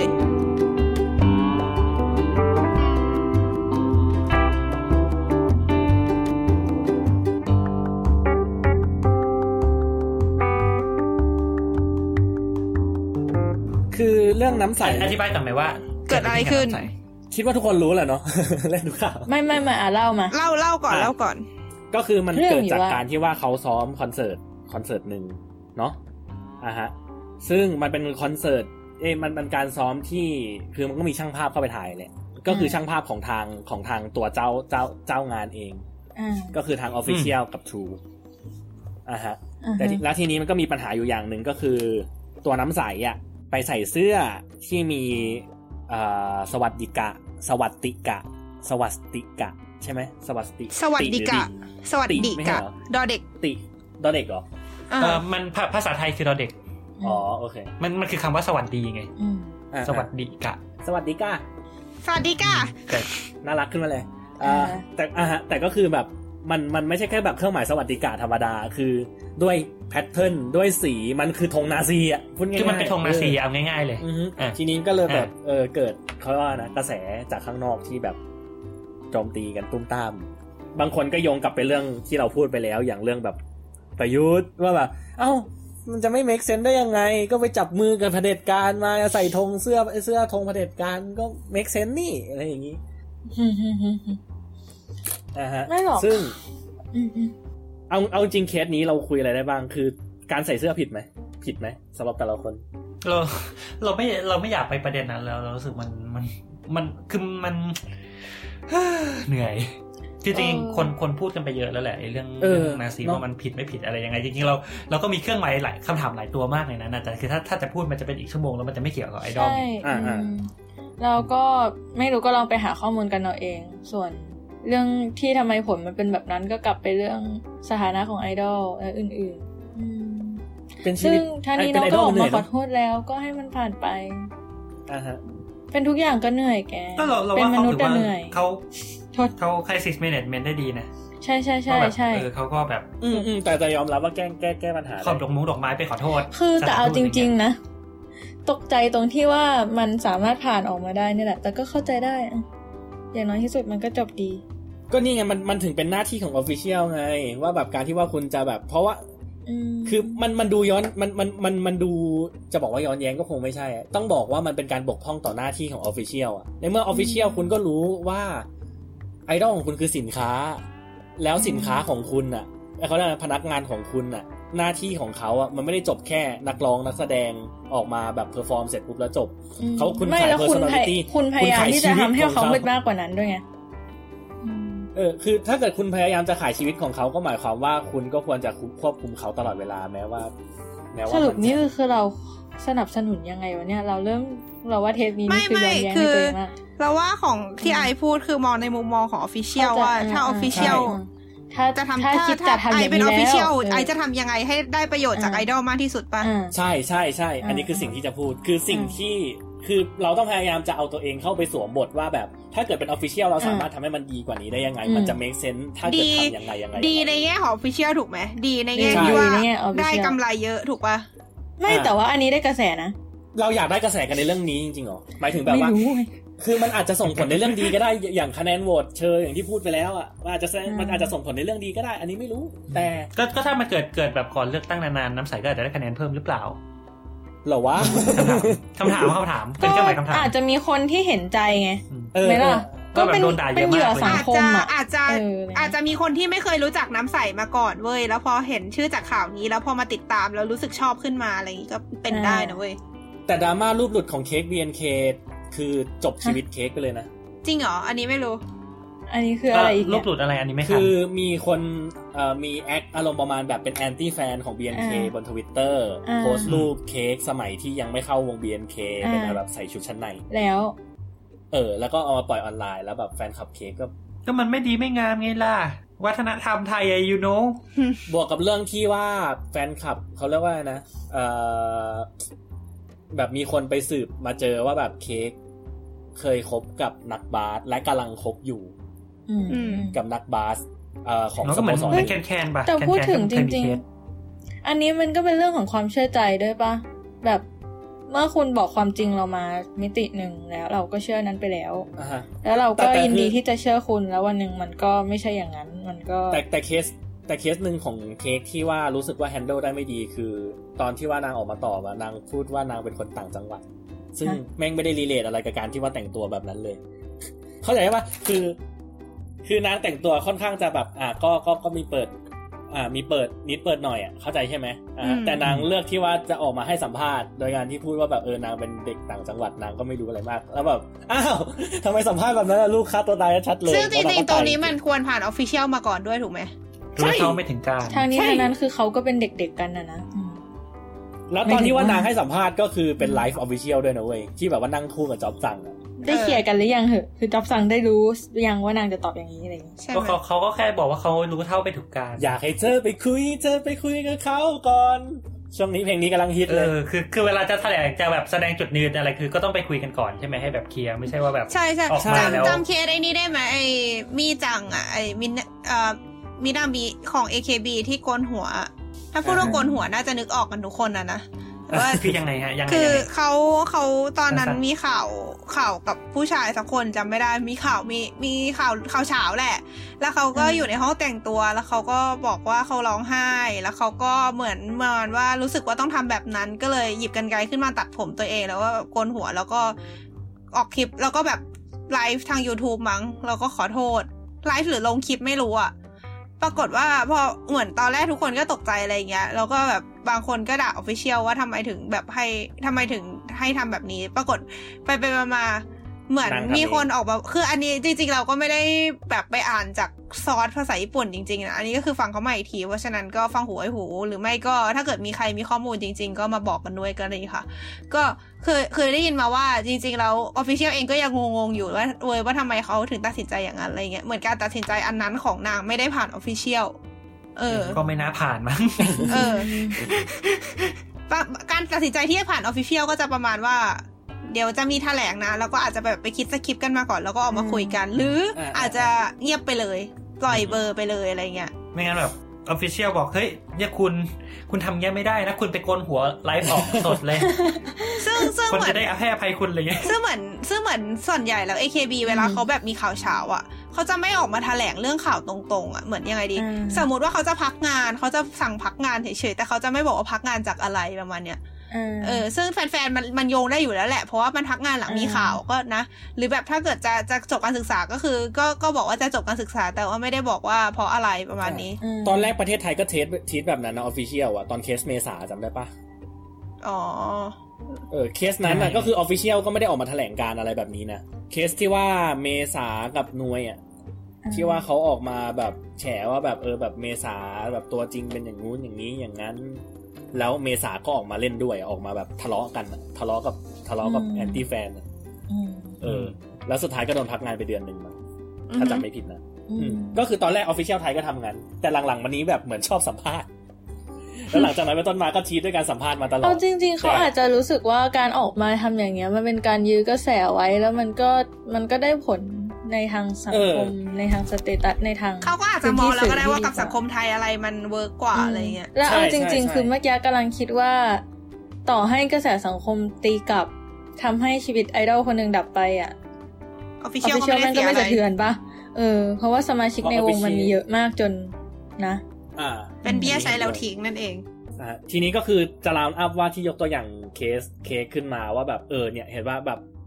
อย่างเนี้ยที่ว่าชีวิตเค้กดับไปก็เพราะว่า official treat ไม่ดีกับคำตอบเค้กถูกปะอืมอ่าฮะในขณะที่ว่าเคสน้ำใสแม่งรอดเพราะว่าแบบ official ก็มีการ take care ที่ดีถูกปะไม่เพราะเพราะว่าไม่หรอกมันมันมันมันก็ควรจะรอดนะถ้าแบบกำลังรู้สึกว่าปัญหาของน้ำใสมันมันไม่ไอปัญหาเรื่องเสื้อนาซีใช่ไหมเออใช่มันมันไม่ใช่ปัญหาชุดเดียวกับปัญหาว่าแบบไอดอลมีแฟนหรือไอดอลภาพลักษณ์ไม่ดีเออเออใน sense นั้นหรือนะแบบการเป็นผู้หญิงที่ไม่ดีนึกออกไหมอืม ถึงอ่าคือเข้าใจแล้วอีกอย่างคนไทยมันใหญ่ไม่ได้เอากว่านั้นคำว่าอยู่นะนาซีไปผูกกับความเป็นผู้หญิงที่ไม่ดีไงอืมใช่ใช่ใช่คือคือไอกรณีอื่นอะ คือ product เขาเสีย อ่า แต่กรณีอะไรนี้เงี้ยแต่ในในเคสเนี้ยมันดูแบบประเทศเสียมันอืมคือเรียกว่าไงมันมันไมเนอร์สำหรับเขาอะเรารู้สึกว่าอย่างนั้นเพราะว่าสุดท้ายสำหรับเขาน้ำใสคนนั้นก็ยังเป็นคนเดิมเขาแค่แบบรู้เท่าไม่ถึงการนึกออกปะ เขาไม่ได้ทรยศแฟนคลับ หรืออะไรในเซนส์ยกนั้เว้นนแบบน้องใจออกมาแล้วก็ไลฟ์แล้วก็บอกว่าก็ทำไมอะจะใส่ หรือแบบดักตบกับคนคอมเมนต์อะไรเงี้ยเอออันเดี๋นั้ยวนก็เดี๋ยวจะป็นเดี๋ยวรื่องเดี๋ยวเดี๋ยวแต่แต่แต่ถ้าเกิดมองในแง่นั้นเคสเชื่อแชร์ชอนนี่มันทำโปรดักเสียยังไงวะก็เชิญมันขายวิกไอดอลไงใส่วิกอ๋อเออโอเคโอเคเข้าใจละ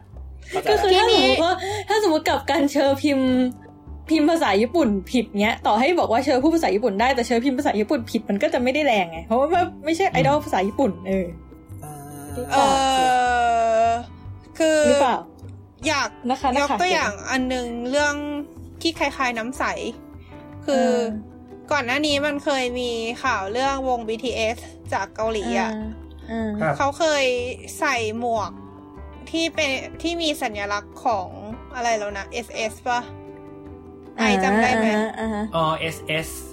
เออเอ่อแล้วก็อีกอ่าแล้วก็เหมือนอันนั้น SS ก็คือเดี๋ยวนะเออเออ S S คือ เชียดเออไม่ไม่ชัวร์เหมือนกันนะพูดไปก่อน คืออันนี้เราเราเราเองก็ไม่แน่ใจเออเออไม่ชัวร์ตรงนี้เหมือนกัน แต่เอาเป็นว่าจำได้ว่าเหตุการณ์ครั้งนั้นคือ ต้องออกมาขอโทษใหญ่โตเหมือนกันอะไรอย่างเงี้ย ซึ่งจริง ๆ ตัวไอดอลเองก็อาจจะไม่ได้ผิดขนาดนั้น เพราะว่าแบรนด์คือคือหมวกที่ใส่มันเป็นของแบรนด์เสื้อผ้าที่เขาจ้าง มามาถ่ายแบบ แต่ก็อืมอาจจะผิดที่ official ที่ไม่สกรีนให้ดีอะไรเงี้ยแล้วก็มีอีกเคสหนึ่งคือตอนนั้นอ่ามีข่าวว่า BTS อาจจะได้ขึ้นวง อาจจะได้ขึ้นงานขาวแดงไองานอืมงานดนตรีประจำปีของญี่ปุ่นที่ยิ่งใหญ่ที่สุดอะแต่ปรากฏว่ามีสมาชิกคนหนึ่งเคยใส่เสื้อที่เป็นระเบิดปรมาณูอะอ่าเออเราอุ๊ยเราคือมันแรงมากแล้วเหมือนเขาไม่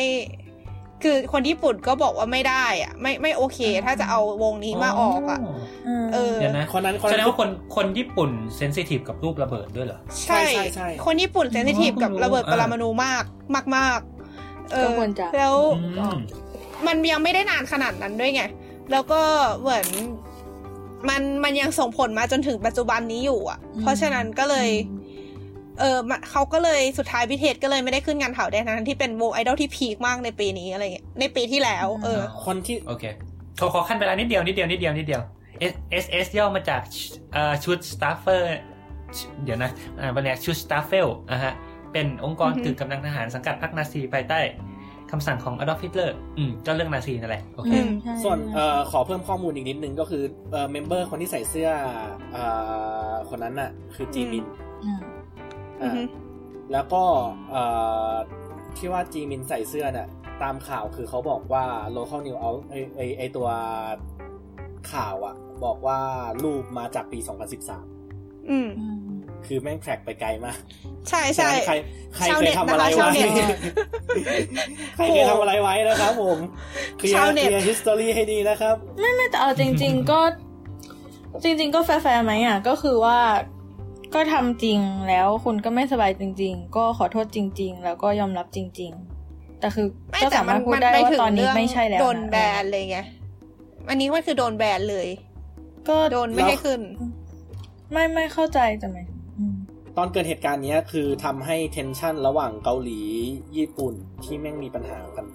อยู่แล้วอะทำให้แบบเหมือนญี่ปุ่นจะแบนนักร้องเกาหลีอะไรอย่างงี้ไปพักหนึ่งเลยด้วยมั้งไม่นะ คือ คือเคยได้ยินมาอย่างนี้ว่าสมัยก่อนหลายหลายแบบสิบปีที่แล้วอะไรอย่างเงี้ย เคยมีนักร้องเกาหลีเคยมาขึ้นงานขาวแดงเหมือนกัน คือวงอ่าโซชิอะอ่า Girl Generation อะอ่าฮะซึ่งอ่าช่วงนั้นคือเป็นช่วงที่แบบเหมือนความสัมพันธ์จะไม่ไม่ได้อะไรมาก แต่มันจะมีอยู่พักหนึ่งเลยอะที่วงเกาหลีหายไปจากงานขาวแดงเลยหลายปีอยู่ จนกระทั่งเมื่อเร็วๆเนี่ยก็มีทวายได้มาขึ้น ซึ่งก็อาจจะพอจะพอจะสรุปได้ว่าความสัมพันธ์มันกลับมาดีใหม่แล้วมั้งนะอะไรอย่างนี้ ซึ่งคือคือพูดถึงเรื่องงานเขาวแดงเนี่ยไอที่บอกว่า BTS ไม่ได้ขึ้นแต่ว่าปีที่ผ่านมาทวายกับไอจีวอนเอ้ยไม่ขอโทษทวายยังได้ขึ้นอยู่นะ ส่วนไอจีวอนมาขึ้นอีกงานหนึ่งโทษที เออ ซึ่งก็เลยคิดว่า โอเคมันก็อาจจะมีมีมี tension อะไรมากขึ้น แต่ก็ ไม่รู้เหมือนกัน แต่คือจะบอกว่าเรื่องไอดอลเกาหลีกับ tension กับญี่ปุ่นเนี่ย ก็เคยมีเหมือนกันนะยกตัวอย่างเลเวลเวทอีกอันนึงแล้วกันอ่าคืฮะอเลเวลเวทก็เคยมีเคสนี้เหมือนกันเว้ย แล้วเป็นเพลงเดบิวต์ด้วย ว่า MV MV เพลง Happiness นะครับ ซึ่งเป็นเพลงเดบิวต์ของ Red Velvet อ่าฮะ จะมีอยู่ฉากคือเขาก็จะพูดถึงเหตุการณ์ต่างๆ ทั้งหลายทั้งแหล่ที่อยู่บน MV อะคือด้วยความที่ว่าธีมเพลงมันต้องการที่จะบอกว่าแบบเอ้ยแบบลืมเหตุการณ์ที่ว่าแบบแม่งเคยผ่านนู่นนี่นั่นเหตุการณ์ร้ายๆอะไรอย่างเงี้ยแล้วแบบมันมีความสุขกันดีกว่าประมาณนั้นคอืร่าวมๆอือฮึทีนี้ใน MV แม่งมีทั้งนายวันวันๆแม่งมีทั้งระเบิดฮิโรชิมานางาซากิเว้ยไอ้เหี้ยเป็นแบบรูปการ์ตูนอะแบบอ่าฮะเป็นแบบเหมือนกับว่าแบบมีคนจับรูปเครื่องบินชนตึกอะอ่าแล้วก็แล้วก็ใน MV เองก็มีแบบอ่าแบบมีเป็นแบบ มีแบบในข่าวอะเพราะมันมีหนังสือพิมพ์โปะไปโปะมาใช่ปะและในหนังสือพิมพ์อะมีข่าวฮิโรชิมานางาซากิถ้าเกิดจำไม่ผิดมีข่าว nine one one ด้วยมั้งแล้วก็คือญี่ปุ่นแบน Red Velvet ไม่ให้เข้าญี่ปุ่นเลย ช่วงนั้นอืมไแต่ก็คือความสัมพันธ์ก็คงดีขึ้นแล้วแหละ เพราะว่าช่วงนี้ก็คือแบบปล่อยซิงเกิลญี่ปุ่นมีทัวร์ญี่ปุ่นอยู่อ่าฮะแต่ไม่รู้ว่ามันดีขึ้นตอนไหน แต่คือตอนแรกที่เดบิวต์อะคือ เดบิวต์ปุ๊บก็เป็น controversy เลย อันนี้คือแบบเป็นปัญหาเป็นปัญหาของทาง MV ด้วยนะ ก็คือแบบก็คือ official เป็นคนสร้างปัญหาเองอ่าฮะในขณะที่ในขณะที่เคสอื่นๆ มันแบบอะอย่างเคส BTS มันคือสไตลิสต์ใช่ป่ะหรือแบบพอเขาได้สปอนเซอร์มาต้องสั่งอะอืมอย่างเคสน้ำใสคือรู้เท่าไม่ถึงการของตัวบุคคลเอง และ official ไม่ได้ take care อ่าฮะแต่ไอเนี้ยคือ SM ค่ายเพลงทำ MV เออ อันนี้ก็ผิดหนัก อะไรแบบ เออ ก็นั่นแหละครับ มันรู้จะพูดยังไงเหมือนกันฮะอืมแต่นั่นก็คือสรุปคร่าวๆว่าแบบสุดท้ายแล้วสุดคืท้ายอแล้วมันก็อาจจะมองว่าเป็นเรื่องเล็กๆของไอดอลแต่จริงๆ มันก็กระทบความสัมพันธ์ระหว่างประเทศได้เลยเหมือนกันใช่ไหมใช่ มันก็ก็มันมันมันไม่ได้ส่งผลกระทบแค่ในเชิง entertainment ในเชิงแบบสื่อบันเทิง เข้าใจใช่ปะ คือถ้าเกิดมันถูก limit แค่ว่าแบบเออแบบส่งผลกระทบในทางสื่อบันเทิงมันก็จบกันเว้ย แต่ทันทีที่แบบว่าเฮ้ยแบบ คิดว่าแต่ละประเทศมันก็มีคนที่แบบมีความเป็นเขาเรียกว่านะ patriot ที่บอกว่าฮะความรักชาติอะ nationalistic อ๋ออ๋อเออเออก็เอจะอออทิสอะไรประมาณนั้นก็อะจะเออเออ ที่แบบมากพอที่จะทำให้เขาไม่ได้รู้สึกว่ามันเป็นแค่ entertainment อะแล้วแบบถ้าเกิดเขารู้สึกว่าเขาถูกเขามันทำให้เขาเจ็บ มันทำให้เขา hurt อะไรอย่างเงี้ย มันสามารถขยายลุกลามไปเป็นความ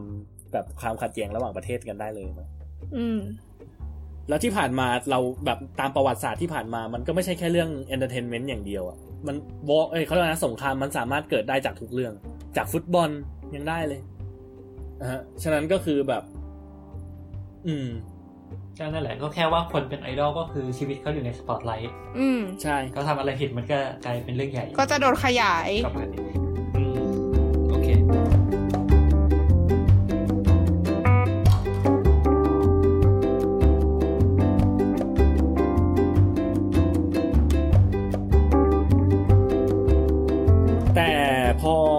พูดถึงเรื่องที่ว่า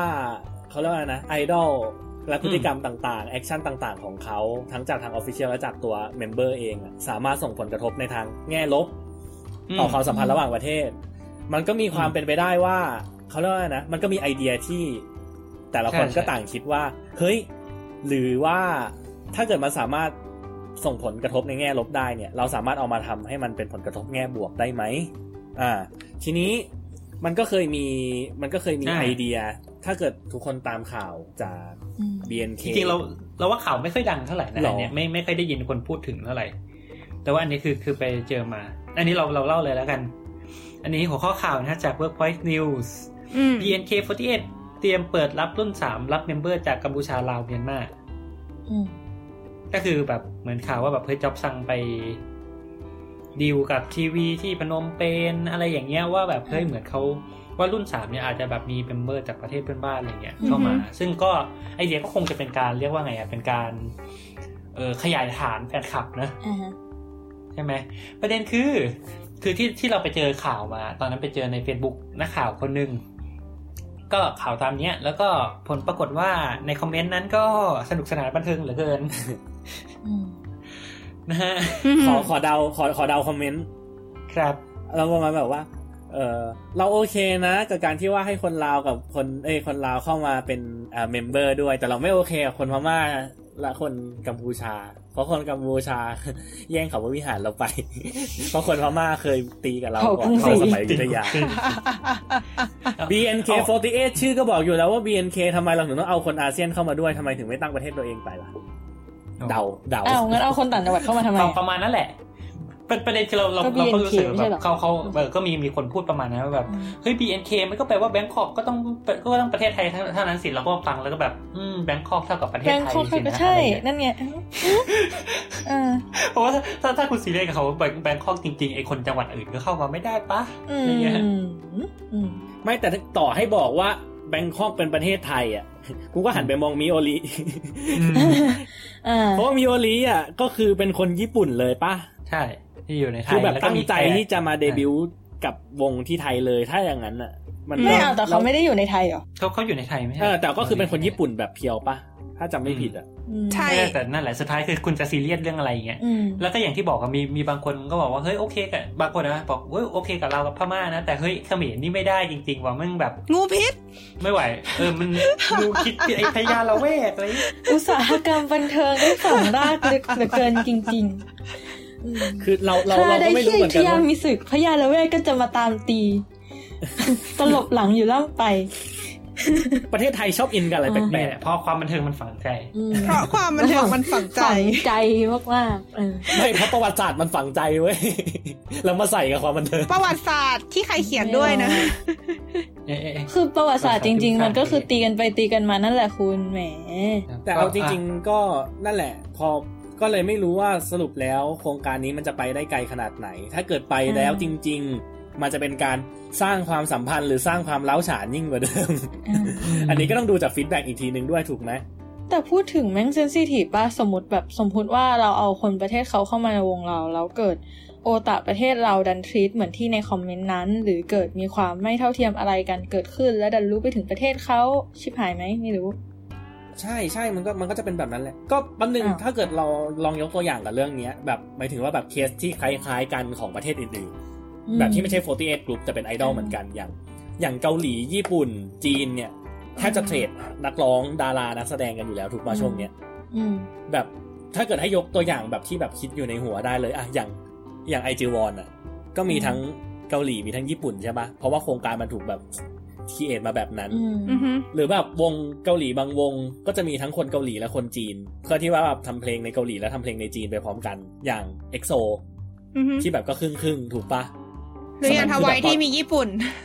เออ มีเออ อะไรแบบเนี้ย คือ แล้วไอ้วงแบบนั้นอะรู้สึกว่ามันสร้างความสัมพันธ์ระหว่างประเทศไหมก็เรามองในเรื่องการตลาดมากกว่าว่ามันทำให้ขายคนในประเทศนั้นมากขึ้นอืมเพราะว่าเราอ่าลองคุยกับน้องๆชาวญี่ปุ่นที่ที่ที่สนิทกันอะไรเงี้ยแล้วคุยกันเรื่องทวายสิ่งเงี้ยเพราะว่าน้องเขาก็ชอบทวายใช่ปะพอเราถามว่าเขาชอบใครเขาก็ตอบมาแต่คนญี่ปุ่นอ่าอืม นึกออกใช่ไหมใช่ซึ่งอะเออทำไมก็อาจจะแบบเทียบกับอย่างมันก็มีวงเกาหลีหลายวงใช่ไหมทั้ง girl group ทั้ง boy band ที่มีคนไทยอยู่ อืม แล้วคนไทยก็จะชอบคนไทยลิซ่าแบ็คพิงอะ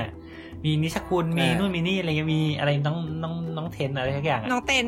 ใช่ไหมน้องเต็นอ๋ออ่า Baby Don't Stop ก็นั่นแหละ ก็คิดว่าไม่ไม่ไม่รู้นะว่าคนตามจะแบบตามอะไรแต่คือเขาก็ตามคนไทยเป็นหลักนะเพราะส่วนใหญ่เราก็ได้ยินแบบลิซ่าแบ็คพิงอย่างนั้นอย่างนี้อะไรเงี้ยอ่าอืม แล้วความสัมพันธ์ระหว่างประเทศระหว่างไทยกับเกาหลีเพิ่มขึ้นไหมก็ไม่อะไม่นับผีน้อย ไม่ได้นะไม่นับผีน้อยไปเลยอย่างน้อยมีเงิน น่าจะมีเงินนะนะน่าจะมีเงินที่ไหลเวียนมากให้ขึ้นเงินไหลเวียนเข้าใจแต่ไม่นับผีน้อยอืมมีคนที่ตั้งใจไปเป็นผีน้อยเพื่อให้ใกล้ชิดโอปป้ามากขึ้นไหมครับ เอางั้นเลยเหรอเฮ้ยแต่เอาจริง ๆ แบบถ้าเกิดพูดถึงเรื่องโมเดลเนี้ยเราคิดว่าบางทีมันอาจจะไม่ work ก็ได้ก็ได้นะอย่าง EXO อะ ก็คือตอนเดบิวต์มามี member จีน6คนมี member เกาหลี6คนถูกปะอือฮึอืมอ่าฮะ แต่ตอนเนี้ย member จีนเหลือ3คนอ่าฮะ เพราะว่าตามข่าวคือ SM ทีตนักร้องจีนไม่เท่ากับทีนักร้องเกาไม่เท่ากับทีนักร้องเกาหลีแล้วนักร้องจีนไม่โอเค นักร้องจีนเลยทยอย cancel เอเลยทยอยฉีกสัญญาไปทีละคนสองคนอืมอืมเออ แล้วแบบอันนี้ถือว่าเป็น racist ไหมฮะ แล้ว เออจะว่าแล้วคนจีนก็เคืองนะ คือคนจีนก็เคืองเลยแหละ ว่าทำไมถึง treat member ไม่เท่ากันอะอืมอืม เออ แล้วอย่างเงี้ยมันจะเรียกว่าเป็นการสร้างสัมพันธ์ระหว่างประเทศไหมหรือว่าสุดท้ายแล้ว มันก็ขึ้นอยู่กับตัวบุคคลอยู่ดีว่าแบบ คือมันมันไม่เขาเรียกว่าไงนะอ่ามันไม่ได้สำคัญว่า member ต่างชาติจะมาอยู่วงเราหรือเปล่า มันขึ้นอยู่แค่กับว่าเราทีทเขายังไง เอ๊ะเขาเรียกว่า official treat เขายังไง แฟนๆทีทเขายังไง ไม่งั้นมันก็ไม่ต่างอะไรกับการสร้างความเล้าฉานอยู่ดีหรืออาจจะทำให้มันเล้าฉานกว่าเดิมด้วยซ้ำไป อืมอันแค่นี้แหละที่อยากจะขโมยก็เหมือนบางบางอย่างคือถ้าไม่ไปพูดถึงมันมันก็จะไม่มีดราม่าบวกลบอะไรเงี้ยพอพูดถึงมันปุ๊บทุกคนก็จะแบบไอไอคนเชียร์ก็จะเชียร์ไอคนด่าก็จะด่าอะไรเงี้ยอืมเหมือนแบบเป็นไอดอลเหมือนเชอร์ปรางถ้าเขาไม่ไม่ใช่คนดังก็จะไม่มีคนชมเขา ไม่มีคนอวยชาบูเขาแบบที่เป็นอยู่ แล้วก็จะไม่มีคนด่าเขาแบบชิบหายไวายป่วงแบบที่เป็นอยู่ตอนนี้เหมือนกันอืมสรุปทิ้งท้ายไว้แค่ว่าเป็นไอดอลมันลำบากครับผม บางทีสู้ๆนะ action action เดียวของคุณสามารถทำให้เกิดสงครามโลกครั้งที่สามได้ครับ ถ้าคุณถ้าเกิดคุณดังพอ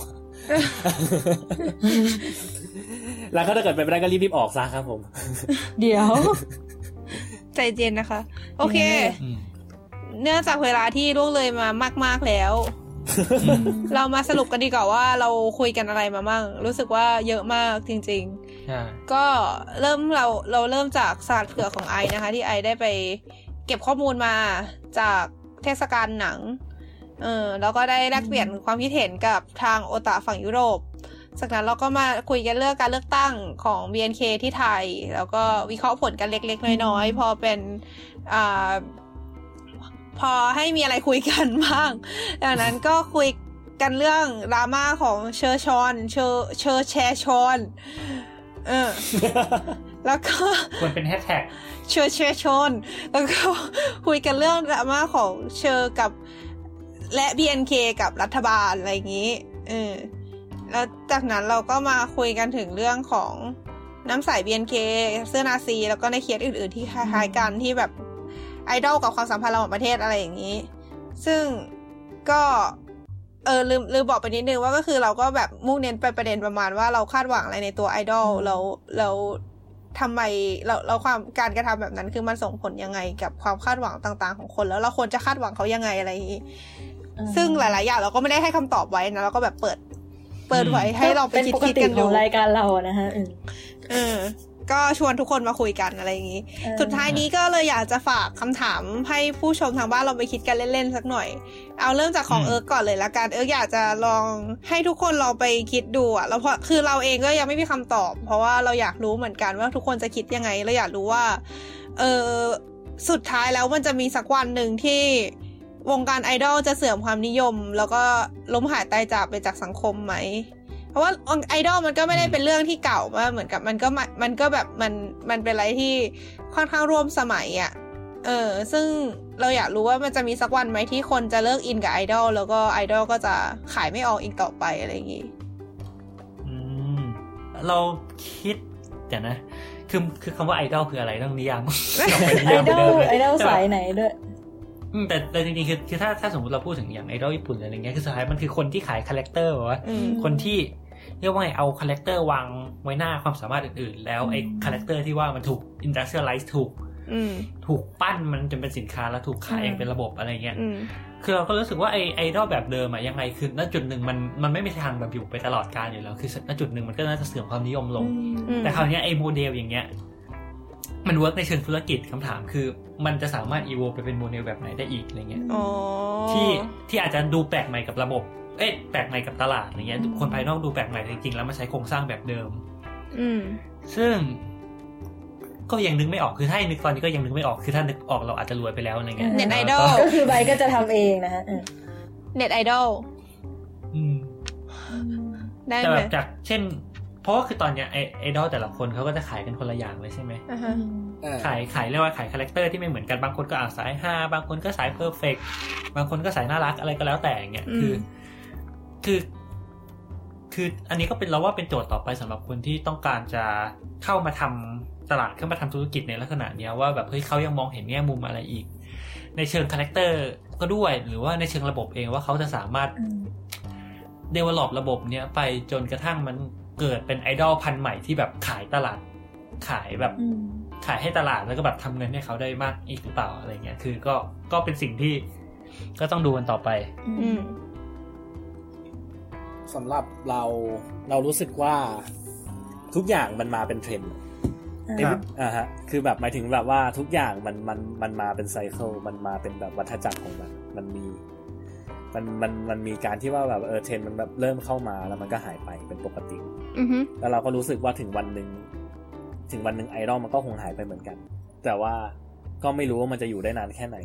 แต่ว่าจากจากประวัติศาสตร์ในด้าน ในในด้านเขาเรียกว่านะ entertainment ในด้านแบบวงการบันเทิงอะเราก็จะเห็นอยู่ตลอดเวลาว่า วงการบันเทิงมันสะท้อนสังคม และเขาเรียกว่าอะไรนะและความเห็นของ public opinion คือแบบเขาเรียกว่าอะไรนะอยู่ดีๆก็นึกภาษาไทยไม่ออกความเห็นของสาธารณชน เออ ความเห็นของสาธารณชนและประชากรโลกหรือประชากรในประเทศนั้นๆณโมเมนต์นั้นๆ อยู่เสมออ่านะฮะ ฉะนั้นด้วยความที่ว่าไอดอลคือสินค้าที่ค่อนข้างจะขายอะไรที่รีเลทกับความรู้สึกคน เราก็คิดว่าเมื่อไหร่ที่สังคมเราแคร์ตรงนั้นน้อยลง แคร์เรื่องความรู้สึกน้อยลงอืมอะฮะ มันจะมีวันนั้นด้วยเหรอวะวันนั้นก็จะเป็นไม่เอาเฉพาะที่แบบว่าความเขาเรียกว่าอะไรนะ เมื่อเมื่อความรู้สึกไม่ใช่ priority อีกต่อไปอะเอางี้ดีกว่าอืมฮึ ทันทีที่ความรู้สึกไม่ใช่ priority อีกต่อไป วงการไอดอลก็จะน่าจะถึงจุดสิ้นสุดไปเองมนุษย์เนี่ยนะ คือถามว่ามันยากไหม คือมนุษย์มันก็เป็น emotional being อยู่แล้ว อันนี้เข้าใจอือฮึแต่เรารู้สึกว่าแต่ละช่วงมันก็จะมีการเอา emotion ไปใช้ในแต่ละด้านต่างๆ กันอืมอืมเก็ตปะแบบอืมเหมือนกับที่เหมือนกับเพลงอะที่แบบยุคหนึ่งคนรู้สึกเศร้า อะไรอย่างเงี้ย เพลงก็จะเป็นหมวดหนึ่งไปเลยอ่าแบบเพลงประเภทนี้ก็จะดัง แบบเขาเรียกว่านะชอนร่านี้อะก็จะดัง แบบยุคหนึ่งป๊อปดัง ยุคหนึ่งฟังก์ดัง ยุคหนึ่งฮิปฮอปดังอืมด้วยพฤติด้วยพฤติการด้วยอารมณ์ความรู้สึกของเขา ที่แบบมันมันมันทำให้มันมันฟิตกับ entertainment ประเภทนั้นอืมก็เลยรู้สึกว่าทันทีที่ความรู้สึกของมนุษย์แม่ง ไม่ใช่ไม่ใช่เทรนด์ช่วงเนี้ยแล้วแบบเป็นช่วงแบบเปลี่ยนผ่านเทรนด์ไปมันก็คงไปเอง แต่คิดว่าคงจะอยู่อีกสักพักแหละจากจำนวนวงที่เปิดขึ้นแบบ เยอะแยะเต็มไปหมดอืมอือฮึหรือมันอาจจะเร่งให้มันจบเร็วขึ้นก็ได้ เพราะว่าแบบ ไอเดียต่างๆ มันถูกเอามาระดมใช้แล้วไง เก็ตปะอืมเพราะแบบ อ่า คือมันอย่าง BNK ก็มีนิชในวงแล้ว แต่ละวงก็ต้องพยายามหานิชประเภทอื่นที่ที่ทำให้ว่ามันไม่ทับลายกันอ่าฮะทำให้ไอเดียที่แบบ ไอเดียที่มันมันว่างอยู่เนี่ยมันถูกขโมยเอาไปใช้เรื่อยๆเรื่อยๆเรื่อยๆเรื่อยๆทันทีที่คนหมดไอเดียเมื่อไหร่ ลูกค้าเลิก emotional เมื่อไหร่ไอดอลก็จะไปเองอืมโอเค น่าสนมีใจความเห็นอะไรไหมของคนอื่นเหนื่อยใจเหลือเกินคิดคิดว่าไงกันบ้างมีอีกไหมเราไม่รู้ว่ามันจะมีวันนั้นไหมแต่ว่า ไม่รู้ว่าเราก็หวังให้มีวันนั้นนะหมายถึงว่า เราหวังว่ามันจะมีสักวันหนึ่งที่คนเราเข้าใจว่ามันไม่ควรจะมีคาแรคเตอร์ใดคาแรคเตอร์หนึ่งที่มีค่ามากกว่าคาแรคเตอร์อื่นถูกไหมคือแบบโอเค มันมีคาแรคเตอร์ที่คนนี้เหมาะกับการเป็นผู้นำคนนี้เหมาะกับการทำงานอะไรสักอย่างหนึ่งแต่ว่าไม่ใช่คาแรคเตอร์ที่แบบเอามาเรียงกัน plain ๆในสังคม แล้วบอกว่า อันนี้คือคาแรคเตอร์ที่แบบควรให้ค่าหรืออะไรก็ตามแต่คือทุกคาแรคเตอร์มีค่าเท่ากันเหรอ คือเราแค่รู้สึกว่าเราอยากเห็นสังคมที่ยังไงเราพอจะเข้าใจนะเหมือนให้คุณกียรติจะเป็นอะไรก็เป็นไปเถอะเออ เออเหมือนคืให้อคุณให้จะกียรติเป็นอะไรทุกคนใช่ประมาณนั้นมากกว่า โดยที่ไม่ต้องมามีกรอบว่าแบบ สิ่งที่ดีเป็นยังไง ไอดอลที่ดีเป็นยังไง คนที่แบบเราควรจะหนุนขึ้นไปควรจะเป็นคนในบล็อกแบบไหนอะไรเงี้ย คือเราเราไม่มั่นใจด้วยซ้ำว่าสิ่งที่มันเป็นอยู่อะมันจะกระทบกับค่านิยมเราแค่ไหน ว่าอะไรคือผู้หญิงที่ดีคือญี่ปุ่นอะมันเห็นชัดอยู่แล้วไง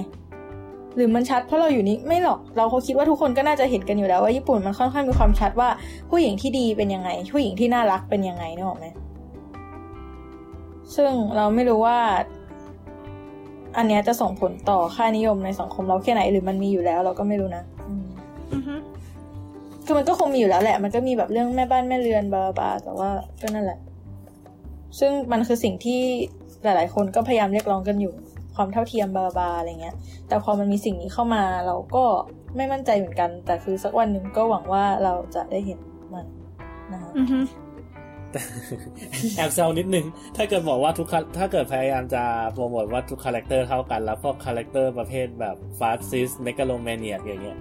ไม่ไม่คือมันมันมีกรอบอยู่กรอบหนึ่งไงนึกออกไหมเออ มันคือมันควรจะมีกรอบอยู่กรอบหนึ่งเช่นพูดคำหยาบอะ อืม พูดคำหยาบ นั่งพับเพียบหรือนั่งขัดสมาธิจะนั่งไขว่ห้างหรือว่าจะนั่งอ้าขา จะใส่กระโปรงหรือจะใส่กางเกง จะเป็นผู้ชายแต่งหน้าไม่แต่งหน้าบาบาบาบาบาบาเออ คืออย่างน้อยในกรอบตรงนั้นน่ะ ถ้าทลายได้มันก็ดี ส่วนไอ้เรื่อง fascist ก็กลับไปเคลียร์กันเองนะฮะว่าตกลงเรามีสิทธิ์สนับสนุนเผด็จการหรือเปล่า ไม่รู้โว้ย โอเค ก่อนที่มันจะไปเรื่องอื่นอืมก็คิดว่าครบแล้วล่ะ ลองอ่าฝากให้ผู้ฟังลองไปคิดดูแล้วกันนะคะ คิดว่ายังไงก็มาคอมเมนต์บอกกับเราได้ที่ทาง Twitter สลัดผักวาไรตี้หรือว่า Facebook สลัดผักสลัดโบวาไรตี้นะคะจะโดยที่ใช้แฮชแท็กหลัดผักในการมาคุยกับพวกเรา แล้วพวกเราก็จะไปคุยด้วย หรือว่าจะ comment ในช่อง comment ของอ่าช่อง Get Talk ก็คือในเทปนี้ที่เรากำลังเล่นอยู่เนี่ย ได้เลยค่ะ แล้วก็ถ้าเรามีอะไร ถ้าถ้าเราจะไปตอบอะไรอย่างนี้เราก็จะใช้ comment เราก็จะใช้ account ของรายการเราไป comment นะคะ ก็ครับเอ่อเอาเป็นว่าปิดรายการแค่นี้แล้วกันเนาะมีใครอยากจะฝากอะไรอีกไหมฝากขวดเอิร์กฮะเอ่อ BNK รุ่นสามนะฮะเอิร์กก็จะลงโน้อ๋อใช่ก็คือขอฝากด้วยเลยไว้ในอ้อมอกอ้อมใจทุกท่านด้วยนะคะนะจะเป็น จะเราเราจะพยายามหล่อหลอมเอิร์กให้เป็นไอดอลสายวิทย์ด้วยการให้ไบร์ทเป็นติวเตอร์เรื่องแฟกเช็คอ่าเด้อก็คือว่าทุกครั้งที่เออจะโพสต์อะไรจะมีไบร์ทอยู่เป็น